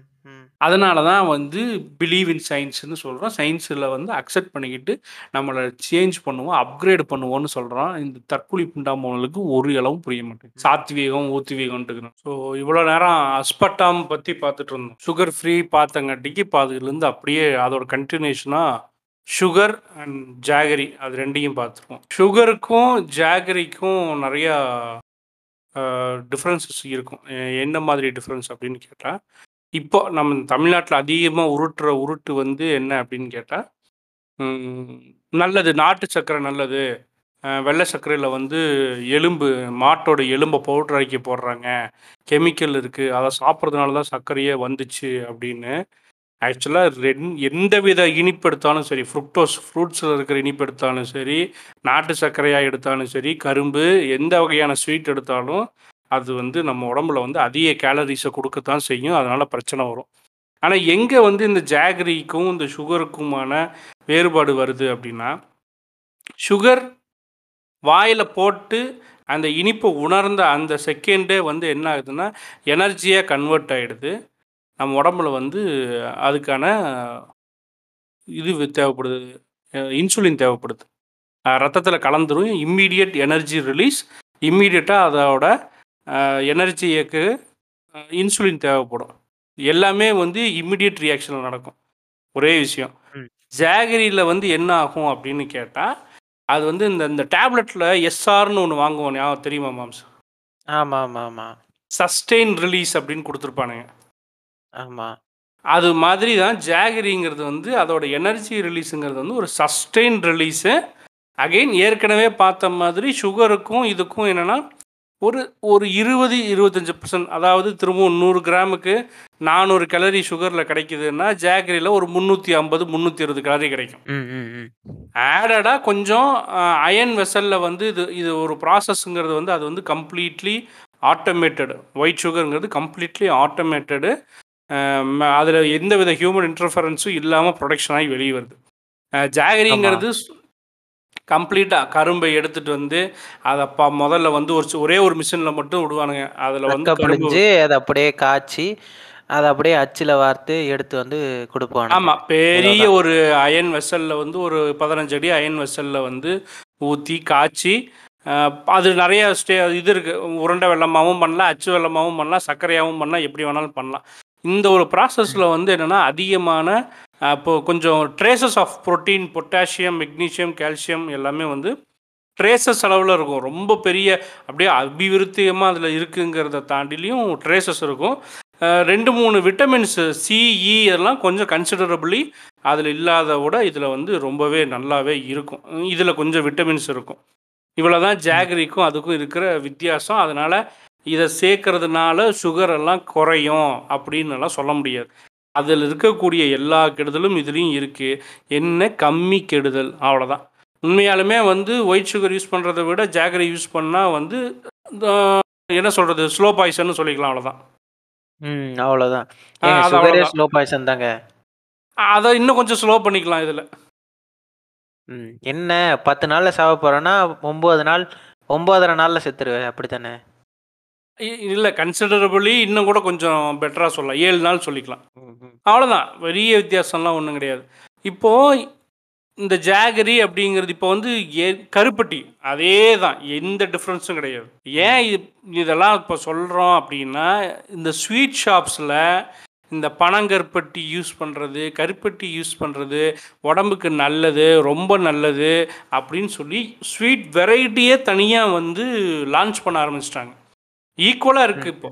இப்போ எப்படி முதல்லாம் milk sweets Bengal sweets ghee ஸ்வீட்ஸ்னு இருக்குமோ அது மாதிரி கருப்பட்டி ஸ்வீட்டுன்னு ஒரு தனி செக்ஷனே போட்டு சேல் பண்ண ஆரம்பிச்சிட்டானுங்க. இது என்ன பிரமாதம் டீ கடையிலயும் வந்து கருப்பட்டி போட்ட பால் கருப்பட்டி போட்ட காஃபியாக இருந்துச்சுன்னா அதுக்கு இப்போ நார்மல் டீ பத்து ரூபானா கருப்பட்டி போட்டோன்னா இருபத்தஞ்சு ரூபா. ஆமாம் அது என்ன கடை அது? அங்கி வந்துருச்சா? இங்கே சென்னை ஃபுல்லாக ஆலடிப்பட்டியான் கருப்பட்டி காப்பி அவனே தான் அவனே தான் அவனே தான் ஆ, பயங்கர பிக்கப்பில் இருக்கான். இந்த தெருவுக்கு தெரு ஒரு ஃப்ரான்ச்சைசி ஓடிட்டு இருக்குது இப்போ. ஆலடிப்பட்டியான் ம். கருப்பட்டி காப்பி. எஸ் அது டேஸ்ட் நல்லா இருக்கு. எல்லாம் ஓகே ஆனால் எந்த விதத்துலையும் வந்து அது வந்து சுகரில் இருக்கக்கூடிய கெடுதலுக்கான ஒரு மாற்றுன்னு சொல்லவே முடியாது. அது நூறு கண்டிப்பா. பர்சன்ட் கெடுதல். இது ஒரு எண்பது பர்சன்ட் கெடுதல். இந்த difference will be twenty percentage தான். அவ்வளோதான் டேஸ்ட்டுக்காக யார் வேணால் எது வேணால் யூஸ் பண்ணலாம். ஆனால் ஆகக்கூடிய டேமேஜ் ஹண்ட்ரட் பர்சன்ட் நடந்தே தீரும். தப்பிக்கவே முடியாது இது எல்லாமே ஹண்ட்ரட் பர்சன்ட் வந்து மெடிக்கல் ஃபேக்ட்ஸை எடுத்து வச்சு தான் சொல்லிட்டு இருக்கிறோமே தவிர போகிறான் போக்கில் எல்லாம் சொல்லலை வழக்கம் போல் நம்ம எதையும் எங்கிருந்தும் குட்டாம்போக்கில் சொல்கிறது கிடையாது நம்ம பாட்காஸ்ட் அப்படி அது ஆக்சுவலாக வந்து டயபெட்டிக் கம்ப்ளைண்ட் இருக்கிறது தான் இந்த சுகர் சாப்பிடாம இருந்தோம்னா அது சரியாயிடும்னு சொல்றாங்கல்ல. ஆக்சுவலா டயபெட்டிக் கன்டென் அ கம்ப்ளைண்ட் நமக்கு ஏன் வருது? முக்கியமா வந்து சவுத் ஏசியன் கண்ட்ரியான இந்தியாவுக்கு. மத்த கண்ட்ரீஸ்க்குலாம் அவ்வளவா கிடையாது. நீங்க ம். யூரோப்பியன் கண்ட்ரீஸ் போனீங்கன்னா அங்க கிடையாது. என்னோட பாயிண்ட் ஆஃப் வியூ ஏன்? அதான் என் பாயிண்ட் ஆஃப் வியூ படி சொல்லணும்னா, சவுத் ஏசியன் கண்ட்ரீஸும், ஏசியன் கண்ட்ரீஸும் மட்டும் ஏன் டயபெட்டிக்ல அதிகமா வா சிக்கல் ஆகுதுன்னா, ஸ்வீட் கன்சியூமர்ஸ் அதிகம். நான் அப்படிதான் பார்க்குறேன். அ அதிகமான நம்மளோட ஃபுட்டோட கல்ச்சர்லயே வந்து ஸ்வீட் அதிகமா கன்சியூம் பண்ணக்கூடிய ஒரு அ ஃபுட் கியூசைன் நம்மளுது இருக்கு. ம், ம், ம். அ சைனாலயும் அதே மாரி இருக்காங்க. ஜப்பான். எங்க போனாலும் அவங்களோட அந்த ஸ்வீட் அதிகமா யூஸ் பண்ணக்கூடிய ஒரு கன்டென்ட் இருக்கு. வேறாஸ் யூரோப்ல ம். வந்து ஸ்வீட் யூஸ் பண்ண மாட்டாங்க. அவங்க சீஸ் தான் யூஸ் பண்ணுவானுங்க. டெய்ரி ப்ராடக்ட் அதிகமா யூஸ் பண்ணுவானுங்க. யுஎஸ்ல டயபெட்டிக் ப்ராப்ளம் எப்போ ஸ்டார்ட் ஆகுதுன்னு சொன்னா, கோக்கு அந்த பிரெட்டு அந்த மாதிரியான கன்சியூம் ஜாஸ்தியாக போகும்போது தான், அங்கேயும் இந்த டயபெட்டிக் ப்ராப்ளம் ஸ்டார்ட்டே ஆகுது. அதுவரைக்கும் அவனுங்களுக்கும் இல்ல. ம், ம். இப்போ நம்ம ஊர்ல வந்து அதிகமான டயபெட்டிஸ் இப்போ மட்டும் ஏன் வந்துச்சு அப்படின்னு சொன்னா, அ ஒரு ஒரு எரா ஸ்டார்ட் ஆச்சு. நெல்லை முத்துவிலாஸ் ஸ்வீட்ஸ். ம். என்னைக்கோ ஒரு நாள் ஸ்வீட் சாப்பிட்டுருந்த கலாச்சாரங்கிறது என்ன ஆச்சு அப்படின்னு சொன்னா, நம்மலாம் வந்து சின்னதா நம்ம இந்த எல்கேஜி, யுகேஜி படிக்கிற அந்த ஒரு ஸ்டேஜ்ல வந்துட்டு இருக்கும்போது, கரெக்ட்டா ம். என்ன ஆச்சுன்னா, வீக்லி ஒன்ஸ் ஸ்வீட் ஷாப்ல ஸ்நாக்ஸ் வாங்கிட்டு வந்து வீட்ல வச்சு டெய்லி ஸ்வீட் சாப்பிடுற கலாச்சாரத்த வந்து கன்வெர்ட் பண்ண ம். அது வந்து ஹெவியா கல்டிவேட் ஆக ஆரம்பிச்சது. நெல்லை முத்துவிலாஸ் ஸ்வீட்ஸ் வந்துச்சு, கிருஷ்ணா ஸ்வீட்ஸ் வந்துச்சு, அடையார் ஆனந்த பவன் வந்துச்சு. அதுக்கப்புறம் ஆனந்தாஸ் இருக்கு. இன்னைக்கு கங்கா ஸ்வீட்ஸ் இருக்கு. அ வெங்கடேஸ்வரா போலி ஸ்டால்னு. என்னைக்கோ ஒரு நாள் வீட்ல செஞ்சு சாப்பிட்டு இருந்த ஸ்வீட் கலாச்சாரம், கடைகள்ல வர ஆரம்பிச்சதும், அத டெய்லி கன்சியூமா மாற ஆரம்பிச்சுருச்சு. ஒரே பிரச்சனை என்னன்னா, இன்னைக்கு ஸ்டாண்டர்ட் கேலரி டயட்டுங்கிறது வந்து ஒரு ஹியூமனுக்கு வந்து 2000 கேலரிஸ் தான் வேணும். ம். நம்ம சாப்பிடுற ஃபுட்ல இருந்து கிடைக்கக்கூடிய சக்தி வந்து 2000 கேலரிஸ் இருந்தா போதும். ம். ஒரு மைசூர் பாலே கிட்டத்தட்ட 300 டூ 350 கேலரி கிடைக்கும். ம். ஒரு மைசூர் நம்மால் பாக். வயிறு ரொம்புற அளவுக்கு மைசூர் பா திம்பானே! மைசூர் பாக்கு மட்டும். இதையே குலாப் ஜாமுன், பாதுஷா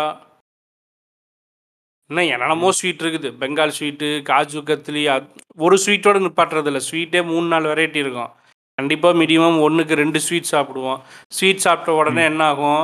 ஸ்வீட்டு சாப்பிட்டா ரொம்ப தித்திப்பா இருக்குன்னு ஒரு காரம் சாப்பிடுவோம். ம். அது கூடவே அப்போ வந்து என்ன ஆகுது? எல்லாமே ஆயில் ஃப்ரைட் ஐட்டமா மாறுது. ம். எந்த காரம் எடுத்துக்கிட்டாலும் ஆயில்ல டீப் ஃப்ரை பண்றத தவிர நம்மகிட்ட என்ன ஃபு இருக்கு? மிக்சர் ஆயில் டீப் ஃப்ரை பண்ணோம். முறுக்கு டீப் ஃப்ரை பண்ணோம். தட்டை டீப் ஃப்ரை பண்ணோம். அந்த அச்சு முறுக்கு. டீப் ஃப்ரை பண்ணுவாங்க. ம், ம். மிக்சர்ல மிக்சர் மட்டும் டீப் ஃப்ரை கிடையாது. அந்த அவலு அந்த பொரி மாரி இருக்கும்ல. ஆமா. அதுவும். Deep fry. அந்த இருக்கும். ஓமப்பொடி டீப் ஃப்ரையி. அந்த மிக்சர்ல அவல் போடுவாங்க. அந்த ம். Flattened rice poha.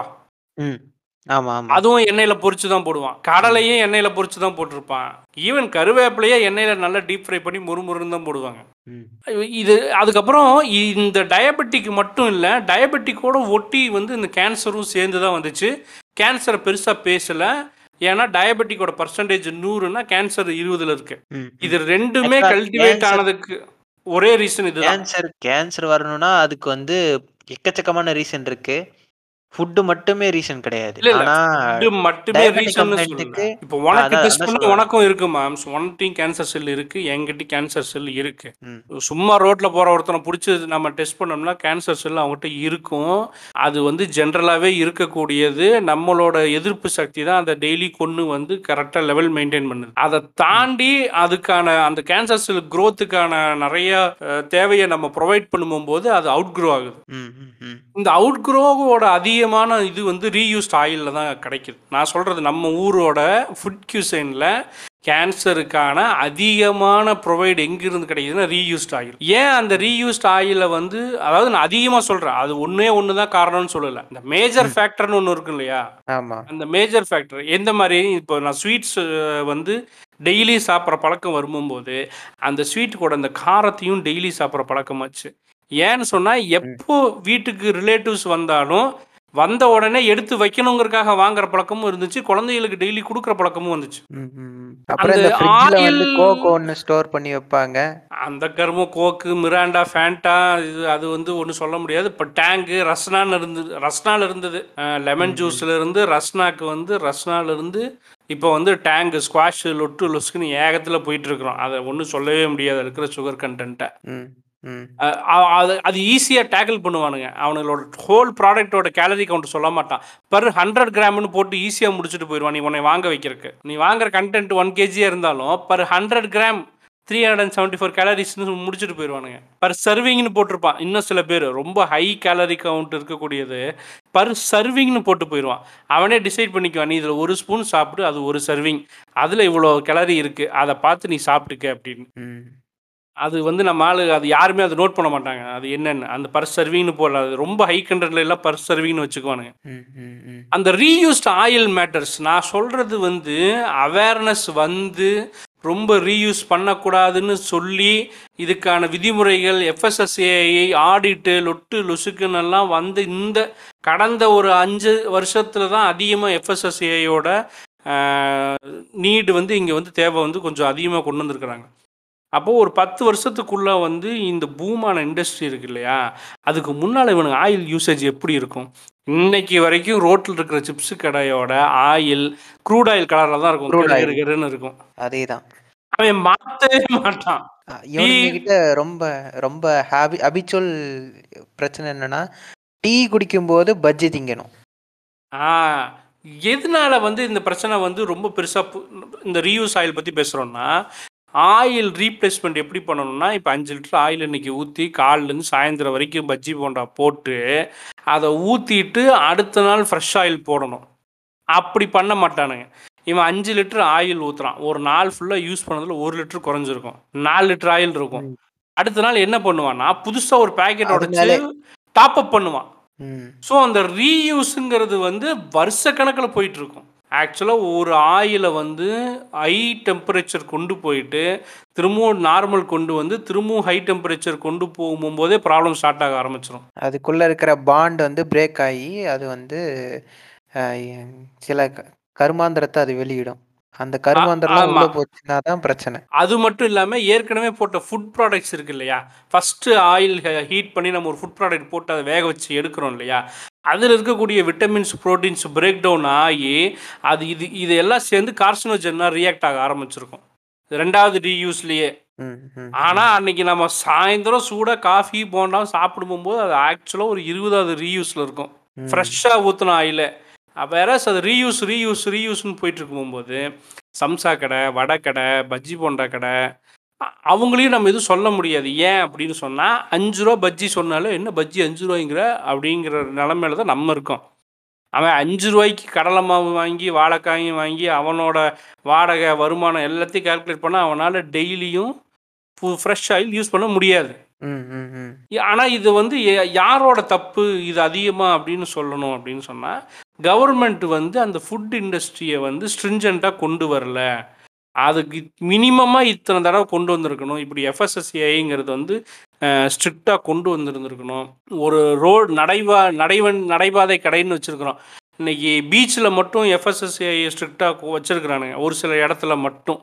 எல்லா இடத்துலையும் இல்லை. ஒரு சில இடத்துல மட்டும் எஃப்எஸ்எஸ்ஏ கண்டிப்பாக வைக்கணும்லாம் சொல்கிறானுங்க அதுவும் அதில் ஆயிரத்தெட்டு ஓட்ட உடசல் இருக்குது. காசு கொடுத்தா வாங்கிட்டு போயிடுவானுங்க. எவனும் செக்கிங் வர்றதில்ல பிடிக்கிறதில்ல இவ்வளோ பெரிய ஒரு சொசைட்டியில் இங்கே இருக்கக்கூடிய மக்கள் ஜனத்தொகைக்கு பாசிபிலிட்டியும் இல்லைனாலும் அட்லீஸ்ட் அதை ஏர்லியராகவே நிறைய சொல்லியிருந்தா இன்னைக்கு இவ்வளவு ஹாஸ்பிட்டல்ஸ் வந்து டயபெட்டிக் பேஷண்ட்ஸையும் கேன்சர் பேஷண்ட்ஸையும் மட்டும் எக்ஸ்க்ளூசிவாக ஹேண்டில் பண்ணுறதுக்குன்னு வந்திருக்காரு. நான் சொல்கிறது வந்து என்னென்னா அது வந்து ஒரு மல்டி ஸ்பெஷாலிட்டி ஹாஸ்பிட்டலில் ஒரு டிபார்ட்மெண்ட்டாக இருந்திருக்கலாம். ஆனால் அது எக்ஸ்க்ளூசிவிட்டியாக மாறிடுச்சு இந்த ரெண்டு வியாதிக்கு. இது இன்னமும் மோசமாயிட்டு இருக்குது இப்போ ஆக்சுவலாக இருந்ததை விட ரொம்ப ரொம்ப ரொம்ப ரொம்ப வர்ஸ்ட் ஸ்டேஜுக்கு போயிட்டோம். ஏன்னா இன்னைக்கு வந்து இந்த டீப் ஃப்ரை ஐட்டமை வந்து கடையில் சாப்பிட்றதுங்கிறது வந்து பயங்கர வர்ஸ்ட்டாக போயிட்டு இருக்குது எல்லா கெஃபே ஷாப்ஸ்லேயுமே வந்து ஃபிஃப்டீன் டேஸ் ஒன்ஸ் தான் ஆயில் வந்து ரீ சேஞ்ச் பண்ணுறாங்க அதுலேயுமே முக்கால்வாசி வந்து என்னென்னா டாப் அப் பண்ணுறாங்க அங்கேயும் டாப் அப் பண்ணுற வேலை நடக்குது. ஏதாவது நான் சொல்ல வந்து ஃப்ரையர்ஸை சொல்கிறேன் அந்த மெக்கானிக்கல் ஃப்ரையர்ஸ் இப்போ வந்திருக்கு இல்லையா? நம்ம ஃப்ரெஞ்ச் ஃப்ரைஸ் போடுறது ஸ்மைலிஸ் போடுறது நக்கட்ஸை போடுறதுக்குன்னு சொல்லிட்டு.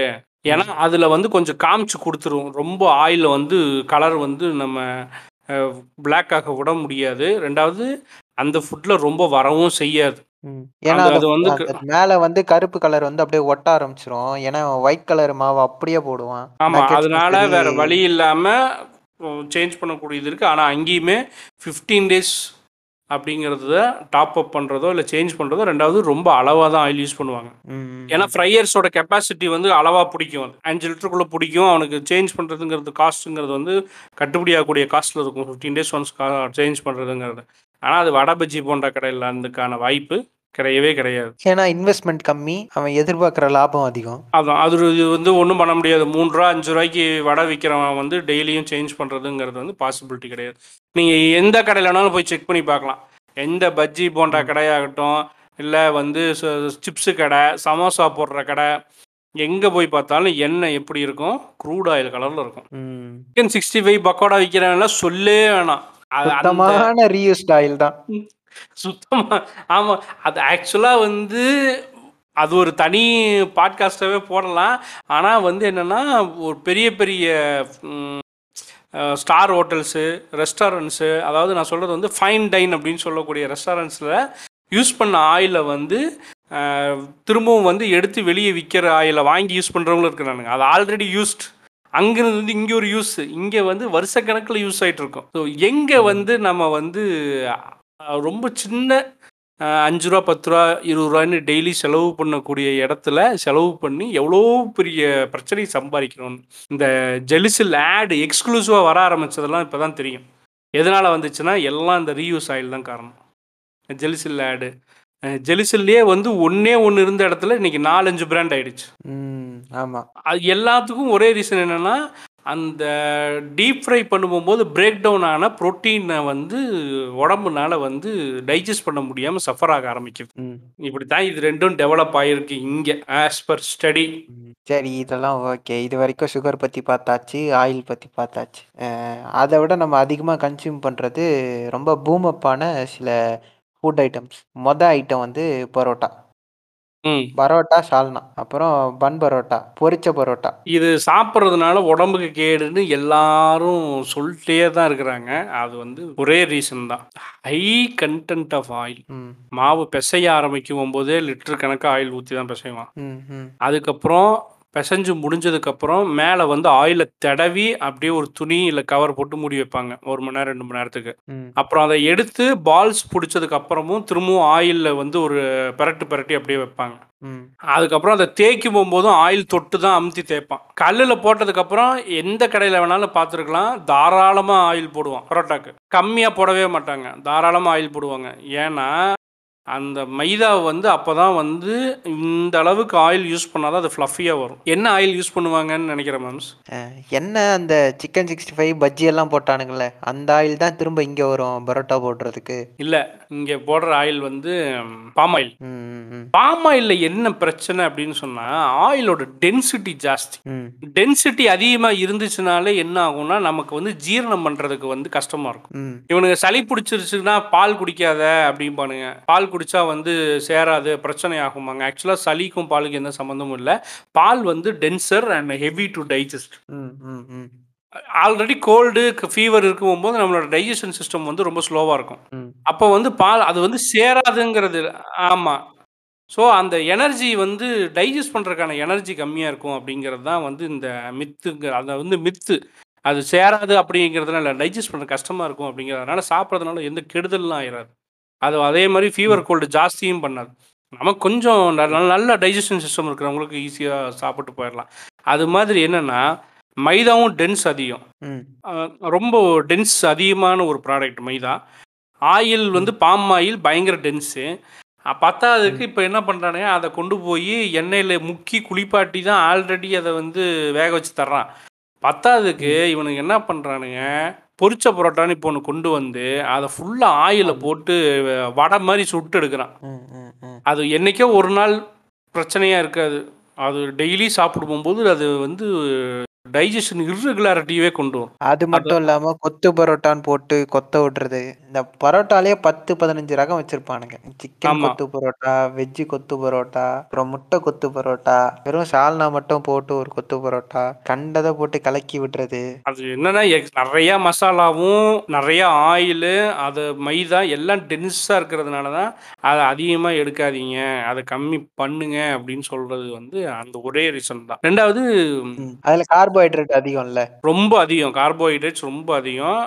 அது வந்து ஒரு நாளைக்கு சாப்பிட அதிகமாக்கி விட்டுரும். ஆமாம் டயபெட்டிக் கண்ட்ரோல் அதிகமாக்கி விட்டுரும். டயபெட்டிக் அதிகமாகும். ஏன்னா நம்ம சாப்பிட்ட நம்ம எடுக்கக்கூடிய கேலரிஸ் அத்தனையுமே வந்து அது வந்து எனர்ஜியாக கன்வெர்ட் ஆகணும். அதுக்கு வந்து பேன்க்ரியாஸ் வந்து இன்சுலினை சுரந்தே ஆகணும். அப்போ என்ன ஆகுது? ஒரு நாளைக்கே நம்ம ரெண்டாயிரம் கேலரி எடுத்தால் போதும்னா நம்ம எல்லாருமே ஆல்மோஸ்ட் வந்து இன்டூ டூ டைம்ஸ் எடுக்கிறோம். நாலாயிரம் கலரி நாலாயிரத்தி ஐநூறு கலரி எடுத்துறோம். எக்ஸஸாக தான் எடுத்துட்டு இருக்கோம். யாருமே ரெண்டாயிரம் கலரி எடுக்கிறதே கிடையாது. அந்த ஸ்நாக்ஸ் சாப்பிட்றது ஸ்வீட் சாப்பிட்றது ஒரு ஒரு கூல்ட்ரிங்க்ஸ் குடிக்கிறது எதை எடுத்துக்கிட்டாலும் எக்ஸசிவாக தான் இருக்கும். சும்மா இன்னைக்கு இப்போ கேட்டவங்க எல்லாம் ஒரு நாளைக்கு காலையிலேருந்து ராத்திரி வரைக்கும் சாப்பிட்றதுக்கு ஒரு கேலரி கவுண்ட் எடுத்து பாருங்களேன். எழுதி வச்சுக்கோங்க. ஒரு கேலரி கவுண்ட் நான் இன்னைக்கு வந்து இதை சாப்பிட்டேன் இதை சாப்பிட்டேன் இதை சாப்பிட்டேன் இதை சாப்பிட்டேன் இதுக்கான கேலரி கவுண்ட் போட்டு எல்லாம் கணக்கு போட்டு பார்க்கும்போது நாலாயிரம் கேலரி வந்து நிற்கும். அத்தனையும் அது வந்து வயிற்றுக்கு பசிக்காது லிக்யூடாக தான் குடித்தோம் இதில் என்ன இருக்குது இதில் என்ன இருக்குது இதில் என்ன இருக்குது இதில் என்ன இருக்குது இந்த என்னையா ஐம்பது கிராம் மைசூர் பாக்கு இந்த பேச்சு பேசிட்டு இருக்கிறீங்க. அதில் இருக்கக்கூடிய சுகர் இருக்குல்ல அதுதான் காரணமே. சுகரில் அவ்வளோ கலரிஸ் இருக்குது இப்போ நான் வந்து பஜ்ஜி பரோட்டா பத்தி பேசணும் இல்லையா? அடுத்தது இன்னொரு ஃபேண்டசி ஐட்டம் இருக்கு. என்னன்னா டீ இது வந்து எப்படின்னா தம்மு டீ பஜ்ஜி டீ. இது வந்து எப்போவுமே காம்போவாக தான் இருக்கும். இவனுக்கு வந்து ஒரு ஒர்க் பண்ணிட்டு இருக்கான். அந்த நேரத்தில் வந்து இவனுக்கு வந்து ப்ரெஷராக இருக்குன்னா இவன் போயிட்டு உடனே ஒரு டீ அடிச்சுட்டு தம் போட்டு வந்தால் சரியாக போயிடும் அப்படின்ட்டு ஒரு மித்து ஸோ ஆக்சுவலாக இந்த டீயில் வந்து என்னென்ன வேலைலாம் பார்க்குறாங்கன்னா டீ தூள் இருக்குல்ல டீ தூளை வந்து செகண்டரி யூஸ் பண்ணுவாங்க. எப்படி ஆயிலில் வந்து செகண்டரி யூஸ் பண்ணாங்களோ அதே மாதிரி டீ தூளை வந்து செகண்டரி டீ தூளை வந்து யூஸ் பண்ணுவாங்க. ஃபஸ்ட்டு ஆல்ரெடி ஒரு தடவை டீ போட்டு வச்சுப்பான். அதை எடுத்து ஒரு டப்பால கொட்டிடுவான் இல்ல இல்ல. அது டீ தூளே கிடையாது. டீ கடையில போடுறது டீ தூளே கிடையாது. அது டீ டஸ்ட். டீ இலை பறிச்சு ட்ரை பண்ணி அது சுருள் சுருளா இருக்கும் மாம்சம் அது நிறைய அரைச்சு நிறைய ஸ்டேஜஸ் இருக்கு. அந்த அரைக்கிற ஸ்டேஜ்ல வந்து டீ தலையை வந்து வெளியே எடுத்ததுக்கு அப்புறமேலு கீழே விழுகிறது டஸ்ட்னு சொல்லுவானுங்க. அந்த டீ வந்து எல்லாம் எங்கேயும் எக்ஸ்போர்ட் ஆகிடும் அந்த டீ எந்த டீ அந்த டீயை நம்ம இங்கே யூஸ் பண்ணவே மாட்டோம். அதை இங்கே யூஸ் பண்ணுறது எல்லாம் ஈவன் த்ரீ ரோசஸ் தாஜ்மஹால் எல்லாமே டஸ்ட்டு தான். எதுவுமே டீ தலை கிடையாது. டீ தலைங்கிறது வந்து நல்ல தலை வந்து இருக்கும்.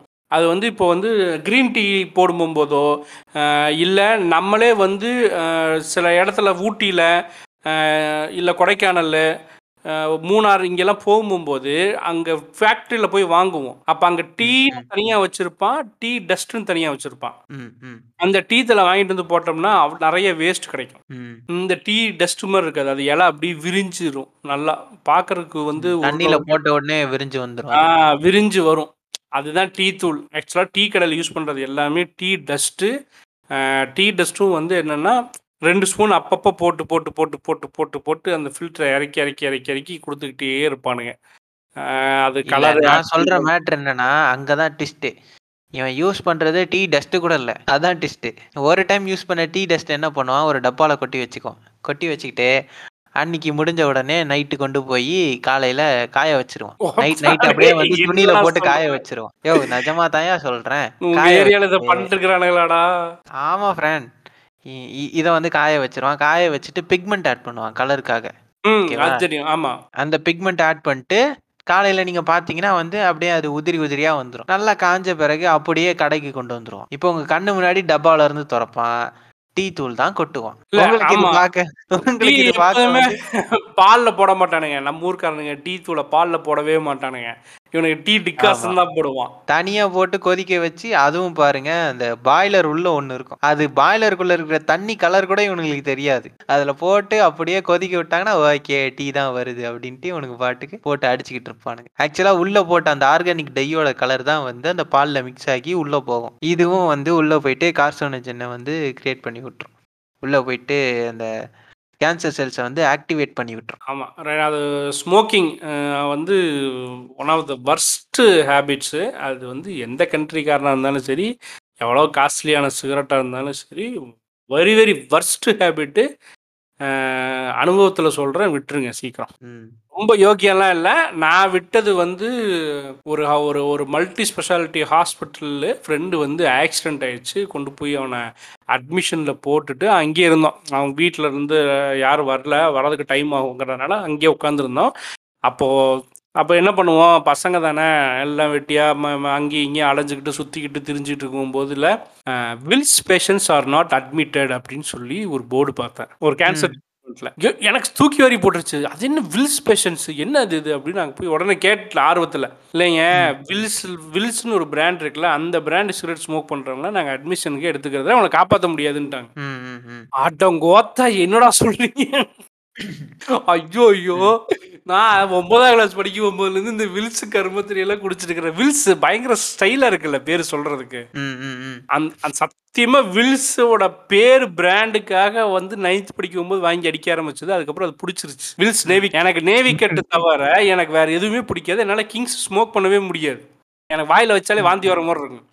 வெறும் Navy cut Wills Navy cut தான். அன்னைக்கு விட்டேன். அன்னைக்கு விடணும்னு முடிவு பண்ணி விட ஆரம்பித்தேன் ரொம்ப கஷ்டப்பட்டு துன்பப்பட்டு துயரப்பட்டு அழுது வாந்தி எடுத்து தலைவலி வந்து செத்து சுண்ணாம்பாய் இன்னும் அதுலேருந்து ஃபுல்லாக வெளியே வரல. ஒரு திடீர்னு ஒரு தலைவலி வரும். அந்த கிட் பண்ணும்போது அந்த தலைவலியை வந்து மாத்திரை போட்டால் சரியாகாது தூங்கினா சரியாகாது. பெயின் கில்லர் போட்டாலும் பெருசாக சப்போர்ட் பண்ணாது. பெயின் கில்லர் சப்ரஸ் ஆனாலும் தலைவலி வரும். தம்ம எடுத்து பற்ற வச்சா தான் சரியா போகும். அந்த அளவுக்கு டோப்பமின் வந்து டாக்ஸிசிட்டி மண்டைக்குள்ள இருந்திருக்கு. ஆக்சிட்டி மண்டைக்குள்ள ஏறிடுச்சு. பற்ற வச்சு ஒரே ஸ்மோக்கு ரெண்டாவது ஸ்மோக் இழுக்கும் போது அப்படியே எனக்கு அந்த தலைவலி எங்கேயோ போயிருச்சுங்கிற ஃபீல் வர ஆரம்பிக்கும். சிகரெட் ஸ்மோக் பண்ணி முடிக்கும் போது காணாம போயிரும் தலைவலி. ஐயோ படாத பாடுபட்டுட்டேன். ஸோ வந்து அந்த அனுபவத்தில் சொல்கிறேன் ஸ்மோக் பண்ணிட்டு இருந்தா குவிட் இட் எவ்வளோ சீக்கிரம் முடியுமோ அவ்வளோ சீக்கிரம் கிட் பண்ணிடுங்க. உள்ள பிறக்காதடா. தம்பி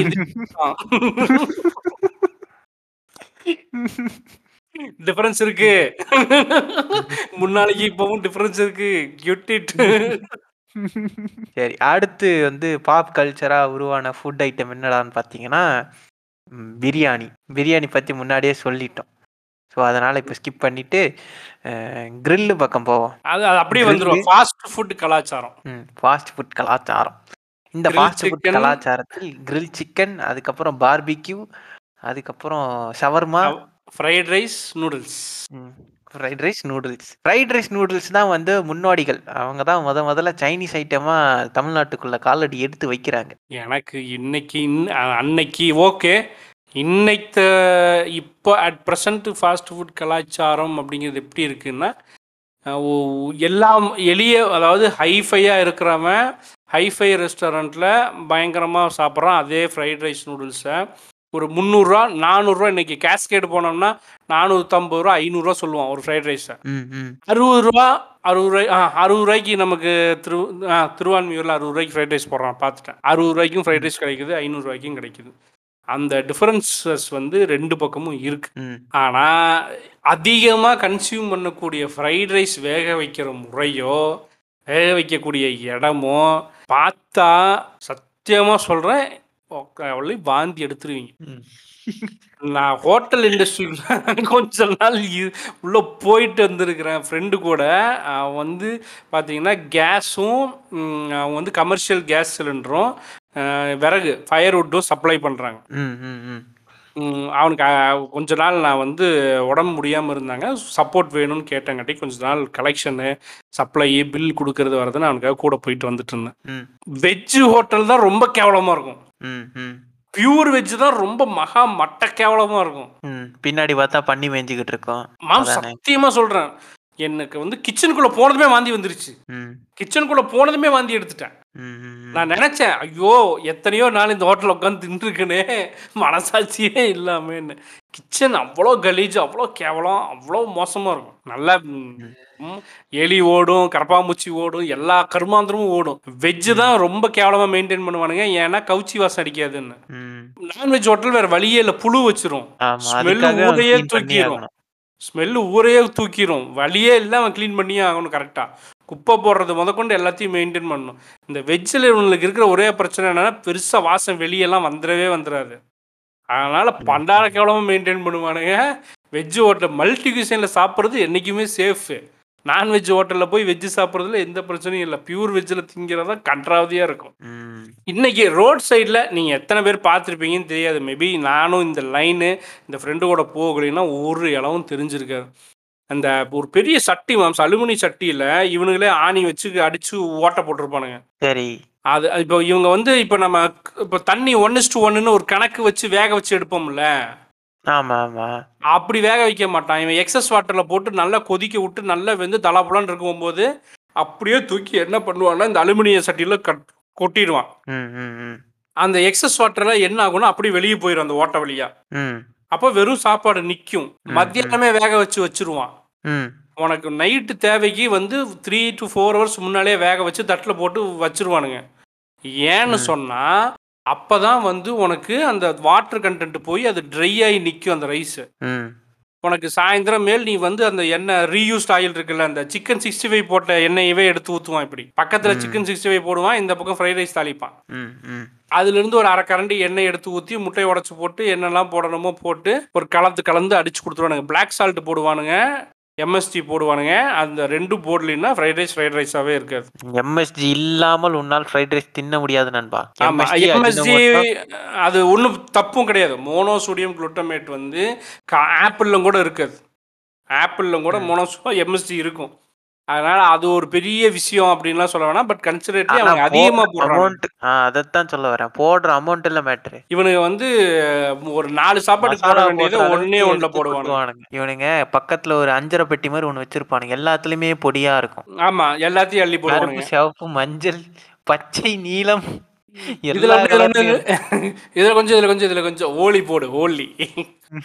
எல்லா கலரையும் தூக்கி போட்டு ஒரே அடி அடிச்சு கையில கொடுப்பான். அதுல பிளாக் சால்ட்னு ஒன்று போடுவானுங்க. அதுதான் டேஸ்ட் என்ன ஆன்சர் பிளாக் சால்ட்டு வந்து இல்லாட்டி அது அஹ், பெருசா டேஸ்ட் வந்து தூக்கலா வரவே வராது. சில கடையில வந்து சோய் சாஸ்னு ஒரு கருமத்தை ஊத்துவானுங்க ஆனா ஆக்சுவலா அது சோய் சாஸே கிடையாது. பாவண்டா நம்மளை திட்ட போறானுங்க.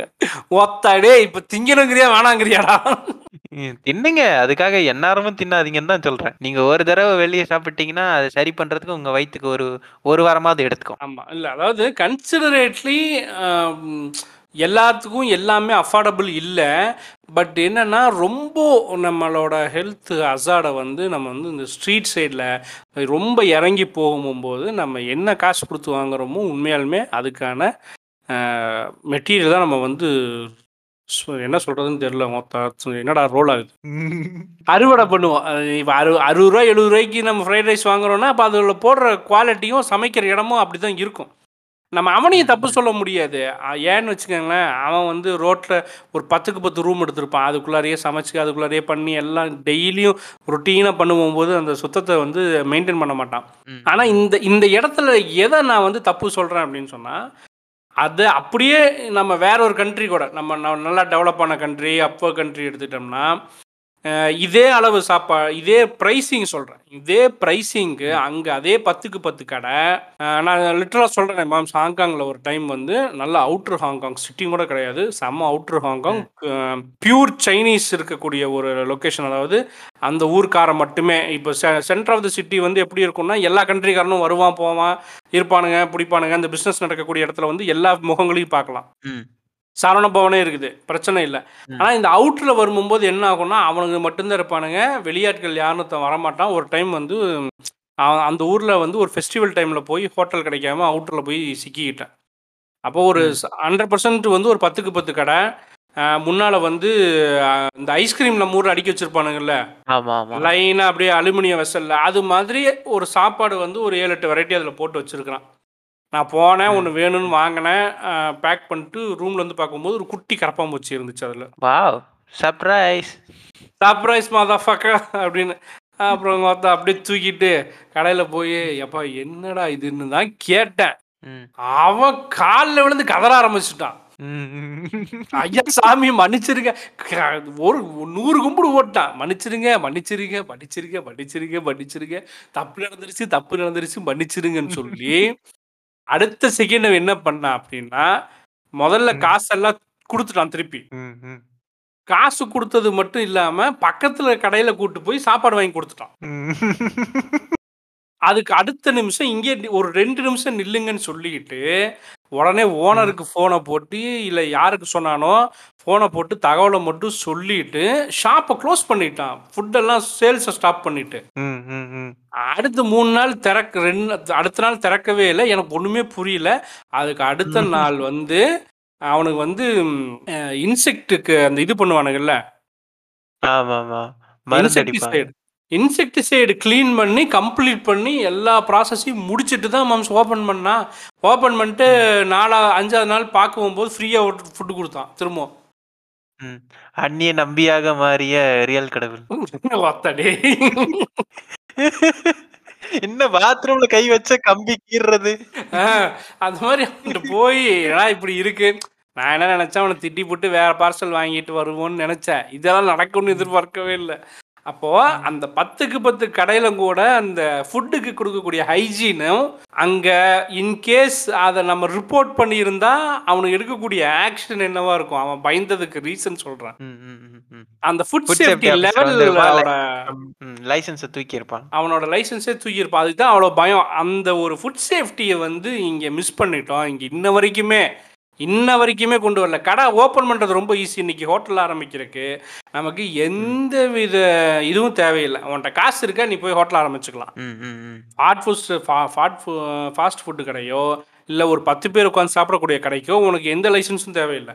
நீ ரெஸ்டாரண்ட்டாக போகும்போது தான் வேறு வழியே இல்லாமல் இவனுக்கு வந்து எஃப்எஸ்எஸ்ஏங்கிற ஒரு சர்டிஃபிகேட் போகிறானுங்க. ஒரு ஏசி மாட்டிட்டானா அவன் எஃப்எஸ்எஸ்ஏஐ போகிறான் அவன் ஏசியே மாட்டல ஃபேன் மட்டும்தான் போடுறான்னா அவன் எஃப்எஸ்எஸ்ஏஐ பற்றி கவலையே படுறதில்ல. ஸ்விக்கியில் போகிறவன் எஃப்எஸ்எஸ்ஏஐ வாங்குறான். ஏன்னா ஸ்விக்கி வந்து அதை கட்டாயம் வச்சிருக்கிறான். அது ஒரு செக்லிஸ்ட்டில் வச்சிருக்கிறானுங்க. அது இல்லாட்டி அவனால நம்மளால அதில் ப்ளேஸ் ஆக முடியாது. இன்னைக்கு ஸ்விக்கி ஜொமேட்டோ எந்த இந்த மாதிரியான டெலிவரி ஆப்பில் போகணும்னா உனக்கு எஃப்எஸ்எஸ்ஏஐ வேணும். அது ஒன்றும் பெரிய மயிரெல்லாம் இல்லை. அப்ளை பண்ணால் மொத்தம் மூவாயிரம் கட்டினா கொடுத்துட்றானுங்க மூவாயிரம் கட்ட வேண்டிய இடத்துல பத்தாயிரம் கட்டினோம்னா உடனே கொடுத்துட்றான். அந்த மயிரும் அப்படி தான் இருக்குது. அதனால ஏய் அவங்க பாரு எஃப்எஸ்எஸ்ஏ வச்சிருக்கான். அவன் தான் நல்லவன். அப்படிலாம் நினைக்கவே கூடாது. அவன் காசு கொடுத்த கெட்டவன். ஆமா. அவன் கொடுக்காம. அவன் எஃப்எஸ்எஸ்ஏ கொடுத்த பத்தாயிரமும் உங்ககிட்ட தான் வாங்குவான். நம்ம ஊரோட ஃபுட் சேஃப்டி இந்த லட்சணத்துல தான் இருக்குது. அதனால கடையில சாப்பிடுவோம் போதெல்லாம் ஒரு தடவைக்கு நாலு தடவை யோசிச்சு சாப்பிடலாமா கட்டாயமா ஒன்றும் பிரச்சனை இல்லையான்னு யோசிச்சு தான் சாப்பிட வேண்டிய சுச்சுவேஷன் இருக்கு.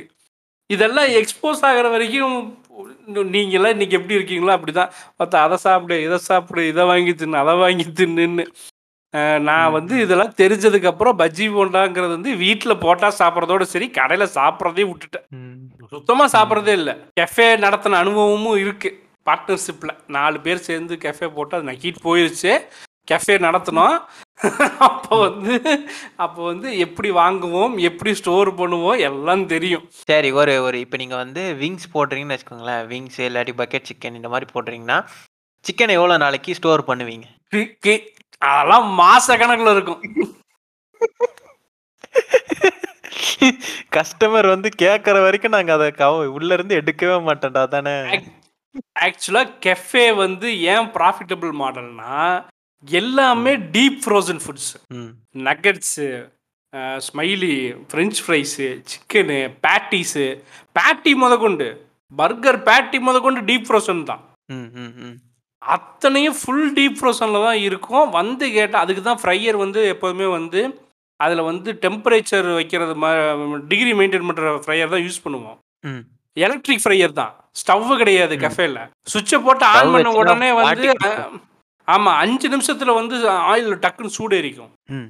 நல்ல சூடாயிக்குமா? அதனால ஈஸியாக போட்டு டக்குன்னு கொடுத்துடலாம் டைம் எல்லாம் ஆகாது. ஒரு வெங்காயம் பிரச்சனை இல்லை. ஃப்ரெஷ்ஷாக இருக்கும். ஆறுனதுக்கு அப்புறம் தான் அது வந்து திங்க முடியாது. கேவலமாக இருக்கும்.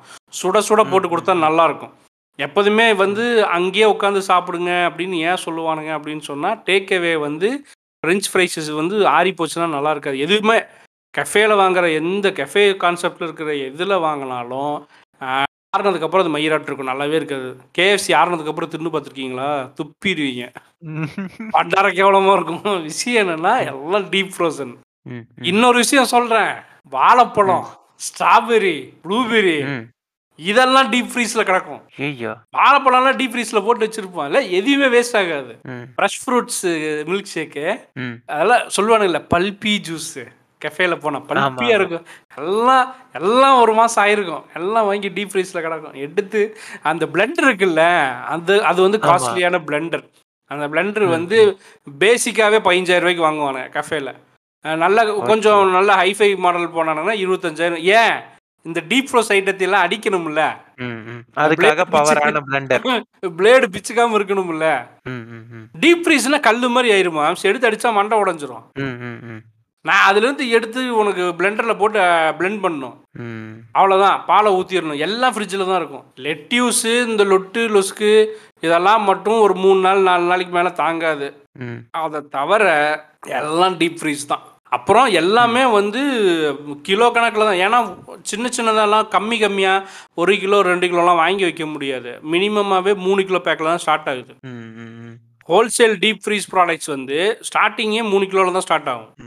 ஃப்ரெஞ்ச் ஃப்ரைஸ் நக்கட்ஸ் எதுவாக இருந்தாலும் ஸ்டார்டிங்கே மூணு கிலோ அஞ்சு கிலோ ஏழு கிலோ பத்து கிலோ இப்படி தான் வாங்கணும் நாம் அத்தனையும் வாங்கி எங்கே விற்க முடியும்?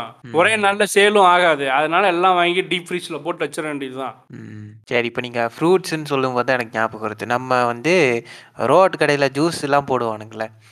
இல்ல அதெல்லாம் அது வந்து ரொம்ப இன்னொன்னு சொல்லிடுறேன். இல்ல இல்ல மேம்ஸ் இன்னொன்னு சொல்லிடுறேன்.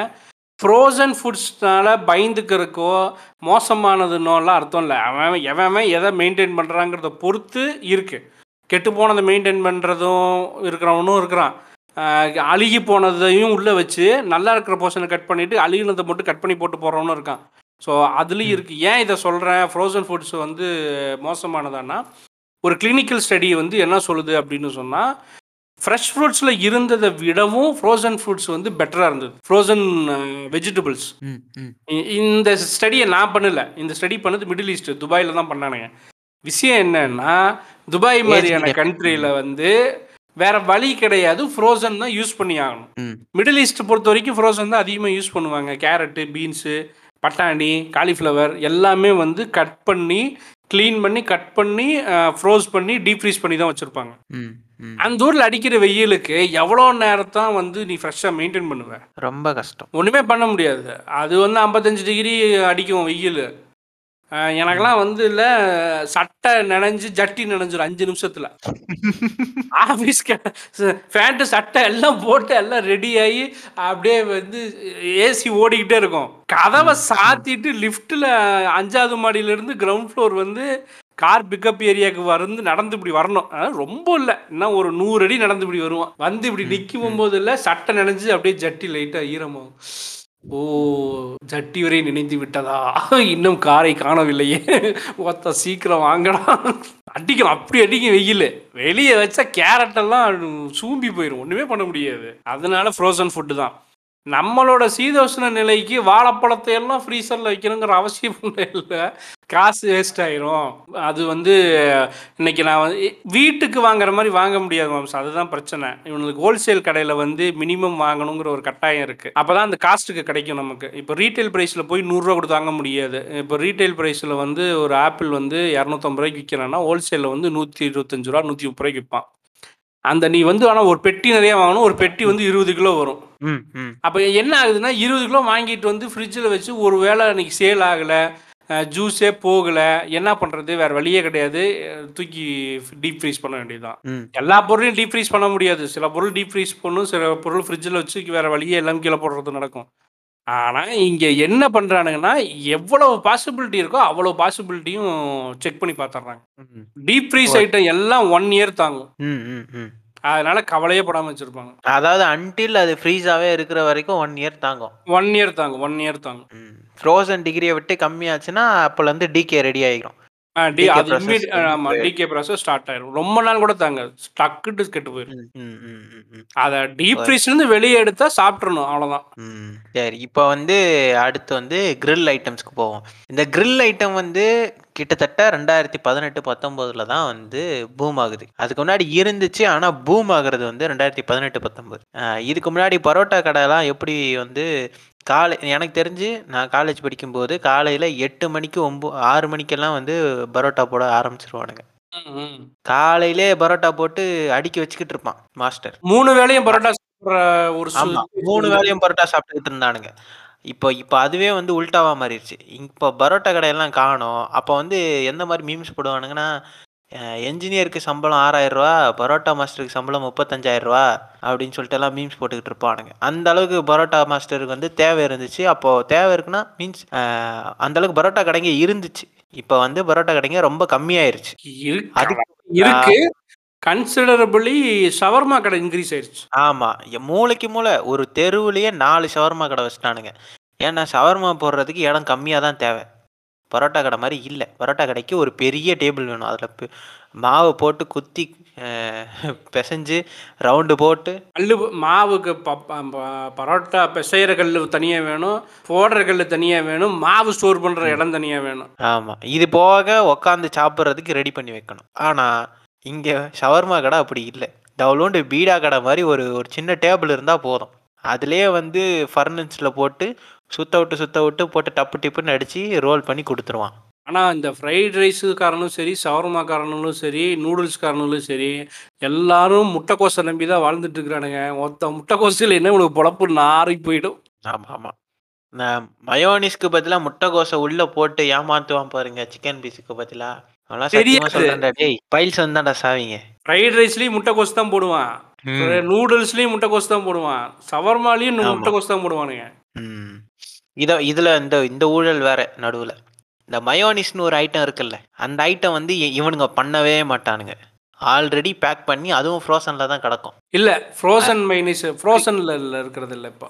ஓகே இப்போல்லாம் எக்கு போடுறது இல்லை ம் ம் ம். இப்போ ஹோல்சேல்ல கிடைக்கிற மைனிஸ் வந்து எக்கு போடாம டைரக்டா Vegetable oil. ஆயில வந்து வெஜிடபிள் ஆயில ஃபுல்லா பீட் பண்ணி அப்படியே வந்து மாத்தி கொடுத்துட்றானுங்க ம் ம் அதை ஃப்ரோஸ் பண்ண வேண்டிய அவசியம் இல்லாம பண்ணிட்டானுங்க. எப்போ இதை ஃப்ரோஸ் பண்ணிட்டு இருந்தோம்னா எக்கு போட்டு கார்லிக் போட்டு கரெக்டாக பண்ணிட்டு இருக்கிறப்போ வந்து அது வந்து அந்த மாதிரி ப்ராசஸ்லாம் இருந்துச்சு. வச்சு எடுத்து கொடுத்துட்டு இருந்தது.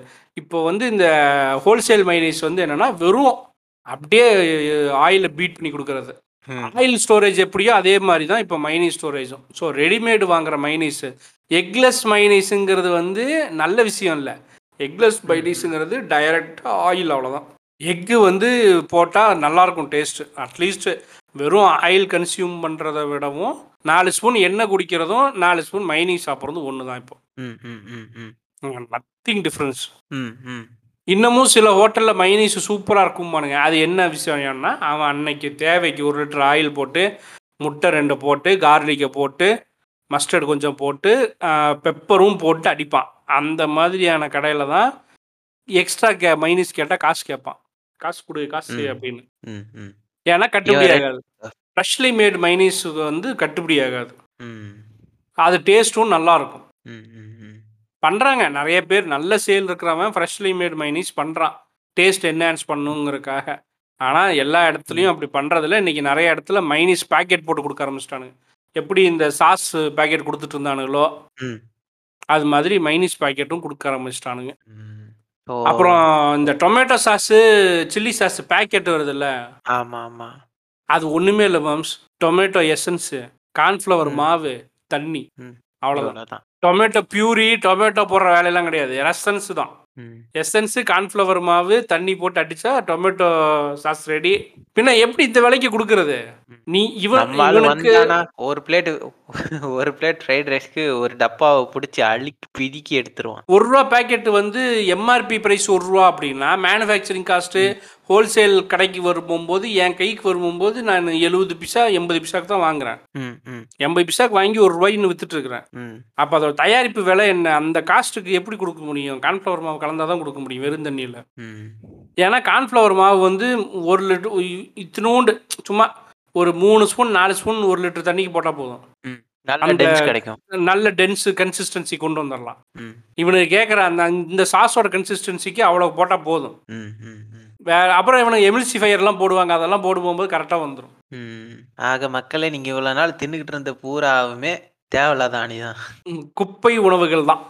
சவர்மா ஏன் எல்லாரும் விரும்பி இன்னைக்கு கடை போடுறானுங்கன்னா லாபம் ஜாஸ்தி அதில். சிக்கன் சிக்ஸ்டி ஃபைவ் போடவும் லாபம் ஜாஸ்தி. இத்தினோண்டு சிக்கன் தான். ரொம்ப கம்மி சிக்கன் தான் போடுவான். ஐம்பது கிராம் கூட வராது அதில். ஆனால் உனக்கு வந்து இன்னைக்கு ஸ்டார்டிங் ப்ரைஸே எழுபது ரூபா.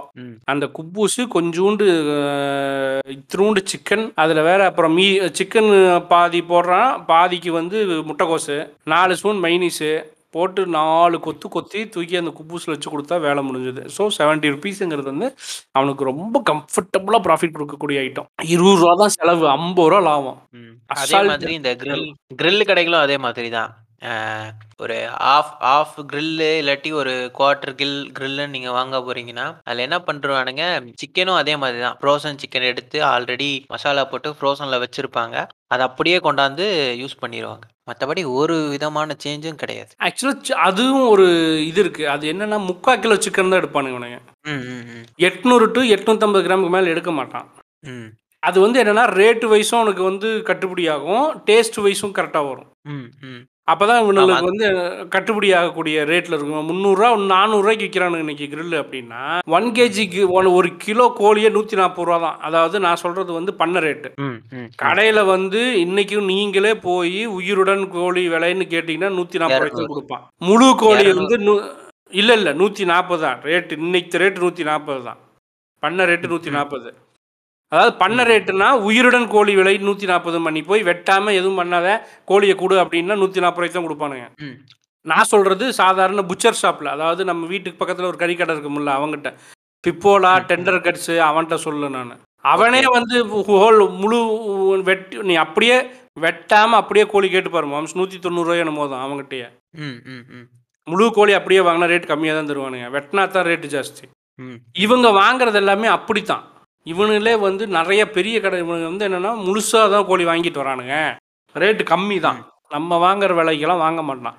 நூற்றி அறுபது ரூபா நூற்றி எழுபது ரூபாய்க்கு தான் வாங்குவானு ஏன்னா அவனுக்கு வந்து பல்காக போகுது. ஒரு ஹோட்டலுக்காரன் இருபது கோழி வாங்குறான்னா அவனுக்கு அது பல்காக போகுது ஒரு நாளைக்கு. டெய்லி இருபது கோழி வித்துட்டு இருக்கான். டெய்லி இருபது கோழி முப்பது கோழி ஒவ்வொரு கடைக்கும்னா எத்தனை கடைக்கு கொடுத்துட்டு இருப்பானுங்க? ஒரு புச்சர் ஷாப் எத்தனை கடைக்கு கொடுப்பான்? யோசிச்சு பாரு. ஒரு ஏரியாக்கே மூணு கடை ரெண்டு கடை இப்படி தான் இருக்கும். அவனு அந்த ஹோட்டல் பூரா அவனை தான் சப்ளை பண்ணிருப்பானுங்க அப்போது இந்த கோழியோட ப்ராஃபிட் அது அதிகமாக கிடைக்குதுங்கிறது தான். ஆனால் இவனுங்க என்ன பண்ணுறானுங்க வாங்கிட்டு வந்து மசாலா போட்டு அது வந்து ஃப்ரிட்ஜுக்கு கொண்டு போயிடுவான். ரெஃப்ரிஜரேஷன் பண்ணிடுவான். அவனோட சேல்ஸ் இன்னைக்கு பத்து கோழி போடுறான்னு வச்சுக்கேன். அந்த பத்து தீந்துருச்சுன்னா அடுத்தது எடுத்துகிட்டு வருவான். இல்லாட்டி அது ஃப்ரிட்ஜ்லேயே தான் கிடக்கும். அடுத்த நாள். ஓகே. அடுத்த நாளும் போகலின்னா அதுக்கு அடுத்த நாள் தான். மீட்டு வந்து இந்த மாதிரி மேரினேட் பண்ண மீட்டு வந்து அஞ்சு டு ஆறு நாள் மெயின்டைன் பண்ணுவானுங்க. நான் சொல்கிறது சாதாரண கடையில். இதே fine dine deep freeze facility வச்சிருக்கிறானுங்க அப்படின்னு சொன்னால் அது வந்து அதெல்லாம் மாச கணக்கில் மெயின்டைன் பண்ணுறதுக்கான எல்லா ஃபெசிலிட்டியும் இருக்குது அதெல்லாம் ஒன்றும் பஞ்சாயத்தே எல்லாம் மெயின்டைன் ஆகும். கிரில் சிக்கனோட முக்கியமான தத்துவம் இதுதான். கிரில் சிக்கன் சொன்னங்காட்டிக்கு நம்ம இதுக்கு போகலாம் அந்த பிராய்லர் கோழி வந்து இவனுங்க சொல்கிற அளவுக்கு பயங்கர ஆபத்தா அது திங்கிறதுனால தான் வந்து சின்ன வயதில் பெண்கள் பூப்படைகிறார்கள். சாப்பிடாதீர்கள் உறவே. பிராய்லர் கோழியில் விஷம் உறவே. விழித்துக்கொள் தமிழா அப்படின்னு ஓக்கறானுல அந்த ஓலி அது மட்டும் இல்லாம அந்த அந்த பிராய்லர் கோழி நீங்க சாப்பிட்றீங்கன்னா வந்து அதோட போனை மட்டும் அவாய்ட் பண்ணிருங்க. ஏன்னா போன்ல தான் வந்து அதுக்கு போட்ட இன்ஜெக்ஷனோட வீரியெல்லாம் இருக்கும். இன்னொரு கோழிக்கு ஆக்சுவலா growth ஹார்மோன்ஸ் போடுறதே கிடையாது. அது growth ஹார்மோன் இன்ஜெக்ஷன் சொல்லவே கூடாது. தடுப்பூசி. நமக்கு எப்படி வியாதி வராமல் இருக்கிறதுக்கு தடுப்பூசி போடுறோமோ கோழிக்கு வியாதி வராமல் இருக்கிறதுக்கு தடுப்பூசி. முன்னாலெல்லாம் நிறைய படிச்சிருப்போம். பறவை காய்ச்சல்னு சொல்லி ஜேசிபி விட்டு குழி தோண்டி ஆயிரக்கணக்கான கோழியை உள்ளே போட்டு புதைச்சிட்டு கிடப்பானுங்க. அடிக்கடி நடக்கும் அது. தெரியுமில்ல மாம்சு ம் ம், தெரியும் தெரியும் தெரியும். இப்போ இப்போல்லாம் அப்படி நடக்கிறது இல்லை இல்லை ரீசெண்டாக ஒரே விஷயம் அதுக்கும் தடுப்பூசி போட ஆரம்பிச்சிட்டானுங்க. தடுப்பூசி போடுறது அதுவும் இல்லாமல் கோழிக்கு போடுற தடுப்பூசி வந்து நம்ம உடம்புல இருக்கிற மாதிரியே தங்கி அது வந்து நமக்கு வந்து அதனால தான் நம்ம ஊரில் வந்து சின்ன வயசுலேயே வயசுக்கு வர்றாங்க அப்படின்னு கிடையாது. ம் ம். இந்த முட்டா புண்டைகளுக்கு எத்தனை தடவை சொன்னாலும் புரிஞ்சே தொலையாது. அது வந்து அவங்களோட பாடியை பொறுத்து அவங்களோட ஜெனட்டிக்ஸ் பொறுத்து தான் அது மாறிக்கிட்டே இருக்கும். அவங்க அவங்களோட மூதாதையர்களை பொறுத்தும் இது மாறும். ஜெனட்டிக்ஸ் படியும் மாறும். இன்றைக்கி நீங்கள் சாப்பிட்ற சாப்பாடு அதாவது எல்லாமே வந்து நம்மளோட எனர்ஜி நமக்கு உடம்புக்கு எவ்வளோ கிடைக்குதுங்கிறத பொறுத்து தான் உடலில் இருக்கிற எல்லா ஆர்கன்ஸும் வேலை செய்யும். நம்ம ஆரிஜின் ஆஃப் லைஃப்லேயே சொல்லியிருப்போம் என்னைக்கு கறியை வேக வச்சு சாப்பிட ஆரம்பித்தோமோ அன்னைக்கு எனர்ஜி அதிகமாக கிடைச்சது அதனால தான் வந்து ஓவியம் வர வரையவே ஆரம்பித்தானுங்க. ஆர்ட்டுக்குள்ளே எப்போ மனுஷன் போகிறான்னா வேட்டையாடி நெருப்பில் சுட்டு தின்னதுக்கு அப்புறமேலு அவனுக்கு சீக்கிரமாக டைஜஷன் ஆகுது நிறைய எனர்ஜி கிடைக்குது அவனுக்கு ஃப்ரீ டைம் கிடைக்குது பிரெயின் வந்து தேவையில்லாத வேலைகளுக்கான இது இல்லாமல் மிச்ச இதில் கான்சென்ட்ரேட் பண்ணுறதுக்கான டைம் கிடைக்குது. இப்போ இருக்கிற கிட்ஸுக்கு எல்லாமே வந்து ஹைபிரிட் ஃபுட்டு ஹைபிரிட்னு நான் சொல்ல வர்றது என்னன்னா மோசம்னு சொல்ல வரல. த பெஸ்ட் ஃபுட்டு இன்னைக்கு சாப்பிட்றது எல்லாமே தி பெஸ்ட்டு தான் சாப்பிட்றாங்க இல்லையா? கஷ்டப்பட்டு. அது இதெல்லாம் இல்லை. டைம் பாஸுக்கு சாப்பிட்றது நிறைய மாறிடுச்சு வெரைட்டி இருக்குது இன்னைக்கு. அன்னைக்கு வெரைட்டி இல்லை. அன்னைக்கு ஹோட்டலுக்கு போனால் மிஞ்சி போனால் பத்து வெரைட்டி பதினஞ்சு வெரைட்டி வச்சுருப்பானுங்க. அதுக்கு மேலே இல்லை. ஆனால் இன்னைக்கு எந்த ஹோட்டல் போனாலும் மினிமம் மெனு நூறு வெரைட்டி வச்சுருக்கான். ஷவர்மாவே இன்னைக்கு இருபது வெரைட்டி உருட்டுறானுங்க. ஆமா. கிரில் சிக்கன்ல வந்து ஒரே grill இருந்துச்சு இன்னைக்கு கிரில்லில் ஏழு எட்டு வெரைட்டி உருட்டுறானுங்க. எந்த பக்கம் எடுத்தாலும் தோசை எடுத்தால் ஒரு முப்பது வெரைட்டி சேவை முப்பது வெரைட்டி இட்லியில் முப்பது வெரைட்டி இந்த இங்கே வந்து இட்லி கலகம்னு ஒருத்தன் கடை வச்சிருக்கிறான். இட்லிலேயே முப்பது வெரைட்டி போடுறான். இட்லி பொடி இட்லி பொடியில நாலு வெரைட்டி வச்சிருக்கான். ஆமாம் கார்லிக் பொடி தனியாக கருவேப்பிலை பொடி தனியாக ஆந்திரா பொடி தனியாக பருப்பு பொடி தனியான்னு போட்டு அதையும் இட்லியில் போடுறானுங்க. ஸோ இன்னைக்கு வெரைட்டி ஜாஸ்தியாக போகும்போது நம்மளோட சாப்பாட்டு பழக்கம் வழக்கம் நிறைய மாறும்போது அதிக எனர்ஜி கிடைக்கும் போது சின்ன வயசில் வயசுக்கு வரதான் செய்வாங்க. பொண்ணுங்க வயசுக்கு வர்ற அதே வயசில் தான் இவனுங்களும் குஞ்சை பிடிச்சிட்டு சுற்றுறானுங்க இவனுங்களும் வயசுக்கு வரானுங்க. ஆனால் இவனுக்கு வயசுக்கு வர்றது நீங்கள் நோட்டீஸ் பண்ணுறதில்லடா தெரிய மாட்டேங்குது. தெரிய மாட்டேங்குது. அவனுக்கு குஞ்சில் தண்ணி வந்திருக்கும். தண்ணி வந்து அவன் வயசுக்கு வந்திருப்பான். ஆனால் நீங்கள் அதை நோட் பண்ணவே மாட்டீங்க. புள்ளைக்கு என்ன நடந்துச்சு? அந்த புள்ள வயசுக்கு வந்துருச்சு. ஏன்னா இவனுக்கு. கண்ணுக்கு வெளியே எது தெரியுதோ அதை மட்டும் தான் பிடிச்சிட்டு தொங்குவாங்க. வயசுக்கு வந்துருச்சு. புள்ள பெக்கிறதுக்கு தயாராயிருச்சு. கல்யாண வயசு வந்துருச்சு. என்னென்ன உருட்டுறீங்கடா நீங்கள். பிராய்லர் கோழிக்கும் அதுக்கும் சம்பந்தம் இல்லை கிரில் சிக்கன் சாப்பிடுவதால் எந்தவித ஆபத்தும் இல்லை. கிரில் சிக்கன் இது சிறந்த உணவு. ஃப்ரெஷ்ஷாக சாப்பிட்ற வரைக்கும். ஏன்னா நம்ம ஊர்ல ஆயில் போடாம இவனுக்கு சமைக்கிற ஒரே ஐட்டம் அது மட்டும்தான். சிக்கன் மட்டும்தான். எதையும் கலக்கறது இல்லை இவனுக்கு கலர் பொடி கொஞ்சம் மிளகாத்தூள் கொஞ்சம்னு போட்டு தயிரை போட்டு கலந்து வச்சிடுறானுங்க. அது வரைக்கும் பரவாயில்ல. உங்களுக்கு அதை விட மிகச்சிறந்த உணவு ஒன்று நான் ப்ரிஃபர் பண்றேன். போயிட்டு எல்லாரும் பீஃப் சாப்பிடுங்க. ஒன்றும் தப்பு இல்லை வாரத்துல ஒரு நாள் சாப்பிடுங்க. நல்ல உணவு. பீஃப் சிறந்த உணவு தான். ஆனா பீஃப் பீஃப் பக்கோடாவும் பீஃப் சிக்ஸ்டி ஃபைவ் தின்றாதீங்கடா பீஃப் சுக்கா எல்லாம் வீட்டில் சமைச்சு சாப்பிடுங்கடா. விளங்குவீங்க. ம். நீங்க வெளியே போனீங்கன்னா அங்கேயே மசாலா போட்டு எண்ணெயில பொரிச்சு அதோட நேச்சரையே கெடுத்துட்டுருவாங்க கெடுத்து விட்டுருவாங்க. பீஃபை வந்து இப்படி சமைக்கலாம் இப்படி சாப்பிடலான்ட்டு. இப்போ உங்களுக்கு பிடிச்ச ஃபுட்டு நீங்க வந்து ரசிச்சு ருசிச்சு நீங்களே செஞ்சு சாப்பிட்ட ஃபுட்டு அந்த மாதிரி என்ன இருந்துச்சோ அதை சொல்லுங்க. நான் வந்து நான் சமைச்சு நானே ரொம்ப பிடிச்சி சாப்பிட்றது வந்து பிரியாணி. ம். அதுக்கப்புறம் வந்து சிக்கன் சிக்ஸ்டி ஃபைவு ம். அப்புறம் சிக்கன் பெரட்டல் மாதிரி ஒன்று பண்ணுவேன். ம். அப்புறம் பீஃப் கேரளா ஸ்டைலில் வறுத்து உலர்த்தியது. ம் ம் ம். அது பிடிக்கும். இதெல்லாம் நானே செஞ்சு சாப்பிடுவேன். நானே விரும்பி சாப்பிடுவேன். ம், எனக்கு பீஃப் சுக்கா பிடிக்கும். அதுக்கப்புறம் ம், தோழர் ஒருத்தர் வந்து சொல்லி கொடுத்தாரு. உப்பு கறி பிரட்டல். ம் ம். அது வந்து ஒருத்தர் சொல்லி கொடுத்தாரு. அதுக்கப்புறம் அது சாப்பிட்டேன். ம், அதுக்கப்புறம் வந்து லிவர் இருக்கும். பீஃபோட லிவர் இல்லாட்டி மட்டன் லிவர். இதை வந்து நல்லா நானு வேக வச்சு ம். மட்டன் ரத்தம் சா சா- நல்லா சமைச்சு சாப்பிடுவேன் ம், ம், ம். இது இது வந்து பிடிக்கும். அதுக்கப்புறம் வேற என்ன பிடிக்கும்னா அந்த மூளைங்க. பீஃப் மூளை. அருமையான அடா, டிஷ் அருமையான டிஷ் ஒரு காலகட்டத்தில் நான் வந்து இதுக்காகவே வந்து கிட்டத்தட்ட ஒரு இரநூறு கிலோமீட்டர் டிராவல் பண்ணி வந்து சாப்பிடுவேன்னா பார்த்துக்கங்க. அவ்வளோ தூரம் நான் அவ்வளோ தூரம் ட்ராவல் பண்ணி பெருசாக சாப்பிட்டதில்ல. ம். அப்புறம் வந்து- பீஃப்னாவே நான் கடைக்கு தான் போவேன். நான் வந்து சிக்கன் நானே சமைச்சிருவேன். ம், ம். சிக்கன் இல்லை என்ன இளவு என்ன டிஷ் வேணால் நானே செஞ்சு சாப்பிடுவேன். பெப்பர் சிக்கன் ட்ரை போடுவேன் நல்லா வரும் சூப்பராகவும் இருக்கும். ஏதாவது ஒன்று செஞ்சுக்கிட்டே இருப்பேன். எனக்கு சிக்கன் வந்து கை வந்த கலை எதை என்ஹான்ஸ் பண்ணி நல்லா செஞ்சு கொண்டு வந்துருவேன். மோசமாலாம் ஆகவே ஆகாது. சிக்கன் டிஷ் இது வரைக்கும் சொதப்புனதே கிடையாது. பக்காவாக வந்துடும் இந்த பிரியாணி வேணா லைட்டாக சொதப்பிக்கும். ஏன்னா திடீர்னு இந்த அரிசி சனியை வந்து நம்மளுக்கு அது மட்டும் கொஞ்சம் சிக்கல் பண்ணி விட்டுரும். இல்லாட்டி மிச்ச டைம் எல்லாம் இப்போ நான் என்ன பண்ணிட்டேன்னா ஒரே பிராண்டுக்கு வந்துட்டேன். இந்த இந்த ஃபீஸ்ட்னு சொல்லிட்டு ரொவாசான்னு ஒன்று இருக்குது. அந்த ஒரு பிராண்டை தவிர வேற அரிசியே வாங்குறது இல்ல. அதனால ஓரளவுக்கு மெயின்டைன் ஆகுது. நண்பர்களே பிரியாணி செய்கிறீங்கன்னா பழைய அரிசி யூஸ் பண்ணுங்க. அப்போ தான் கறி நல்லா வேகிற டைம்லேயும் ரைஸ் நல்லா வேகும். ஆமாம் சிக் மட்டனுக்கு தான் நம்ம நீங்கள் வந்து சிரத்து எடுக்கணும். சிக்கனை பொறுத்த வரைக்கும் பிரெஸ்ட் பீஸ் போட்டால் செவன் டு எயிட் மினிட்ஸ் தான். குக் ஆகிடும் ரொம்பலாம் வந்து சிரமம் எடுத்துக்க வேண்டிய அவசியம் இல்லை. லெக் பீஸ் போட்டோம்னா மட்டும் ஒரு டுவெல் மினிட்ஸ் டைம் எடுத்துக்கும்.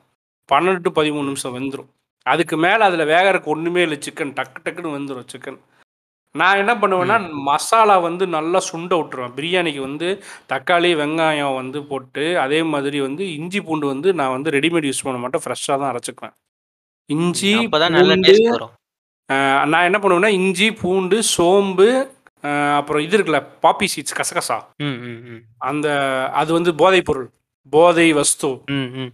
அந்த போதை வஸ்து கொஞ்சம் அந்த பாப்பி சீட்ஸை போட்டுட்டு சோம்பும் போட்டுட்டு கொஞ்சமாக வெங்காயம் தக்காளியும் போடுவேன். ஒரு அரை அரை வெங்காயம் அரை வெங்காயம் அரை தக்காளி போட்டு அரைச்சி ஒரு பேஸ்ட் பண்ணிக்குவேன். ம். அதுக்கப்புறம் ஆயிலு பட்டை கிராம்பு அந்த பிரியாணி லீஃபு வெங்காயம் போட்டு நல்லா சாட்டே பண்ணிவிட்டு இந்த பேஸ்ட்டு தக்காளி எல்லாத்தையும் ஒட்டுக்கா போட்டு இதுலேருந்து ஒரு ஆயில் அப்படியே வெளியே வரும். அந்த சமயத்தில் சிக்கன் பீஸ் வந்து நான் வந்து லெக் பீஸ் தான் ப்ரிஃபர் பண்ணுவேன் பிரியாணியில். லெக்கை போட்டு ஒரு பத்து நிமிஷம் சிம்மில் வச்சுருவேன் மேம் ஹையில் வைக்கவே மாட்டேன். பிரியாணி ம், பொறுத்த ம், ம். வரைக்கும் அரிசி போட ம். தண்ணி ஊற்றுற வரைக்கும் நான் வந்து மீடியம் ஃப்ளேம் ஆர் சிம் அவ்வளோதான் இதுலையே தான் குக் பண்ணுவேன். டைம் ஆகும். ஆனால் என்ன ஆகும்னா ஃப்ளேவரு வீட்டையே தூக்கும். ம். தண்ணியும் கூட வந்து பச்சை தண்ணி ஊற்ற மாட்டேன். வார்ம் வாட்டர் தான் ஊற்றுவேன் பக்கத்து ஸ்டவ்வில் வச்சு கொஞ்சம் தண்ணியை வார்ம் பண்ணி தான் ஊற்றுவேன் பச்சையாக ஊற்றினோம்னா அந்த ஒரு மாதிரி டிஸ்டர்ப் பண்ணி விடுவோம். அந்த ஸ்மெல்லுன்னு சொல்லிட்டு.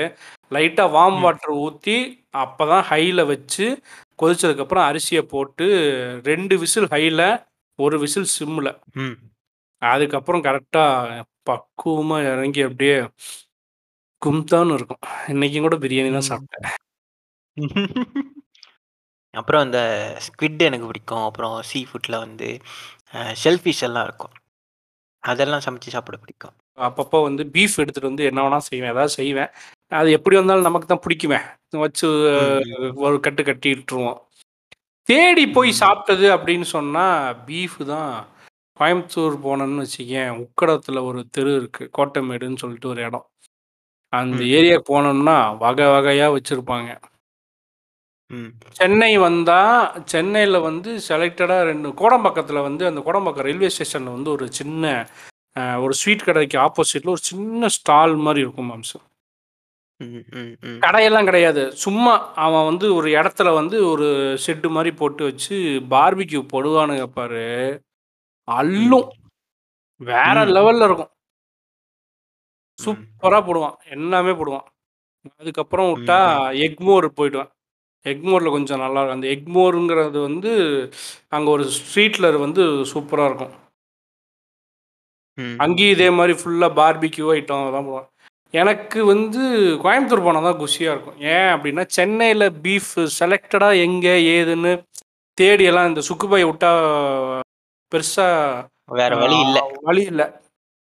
இருக்கு. ஆனால் என்னன்னா நான் இருக்கிறது வந்து இந்த எண்டு நமக்கு கிடைக்கிறது வந்து அந்த எண்டில் இருக்குது நார்த் சென்னை அந்த எண்டில் இருக்குது போகணுன்னாலே இருபத்தஞ்சு கிலோமீட்டர் போகணும். அவ்வளோ தூரம் போக முடியாது. அதனால கோயம்புத்தூர் போயிட்டுன்னு வச்சுக்கேன் அங்கே வந்து எம்எஸ்ஆர்னு ஒரு hotel Pothanur MSR hotel HMR. Hotel இதெல்லாம் நிறைய இருக்குது ஈஸிலி அவைலபிள் ம்.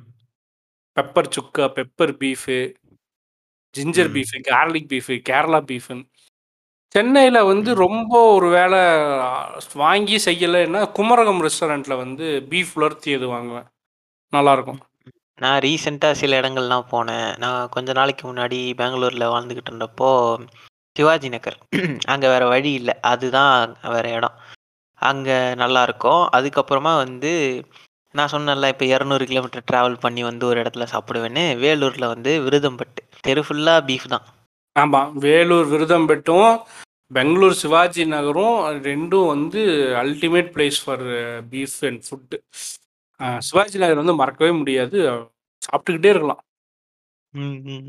சுட்ட சுட்ட அப்படியே அள்ளி அள்ளி தருவான சீக்கு வெரைட்டி கிடைக்கும். ஆமாம் நான் இப்போ சொன்னேன்ல தலை தனியாக நாக்கு தனியாக வால் தனியாக எல்லாத்தையும் தனித்தனியாக பாட் பாட்டாக வச்சு விற்றுக்கிட்டு இருப்பானுங்க. ம். எல்லாமே கிடைக்கும் சிவாஜி நகரில். சிக்கனும் கிடைக்கும் பீஃபும் கிடைக்கும் மட்டனும் கிடைக்கும். நீங்கள் இதுவரை கேட்டு ரசித்துக் கொண்டிருந்தது பூமர் டாக்ஸின் பாட்காஸ்ட் நான் உங்கள் டோரு கசாமா ரியல் கடவுள்.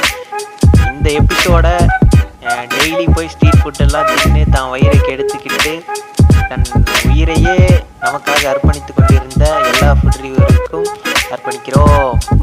சீக்கிரம் தின்னுட்டு ஆஸ்பத்திரியில் போய் படுக்கலாம்.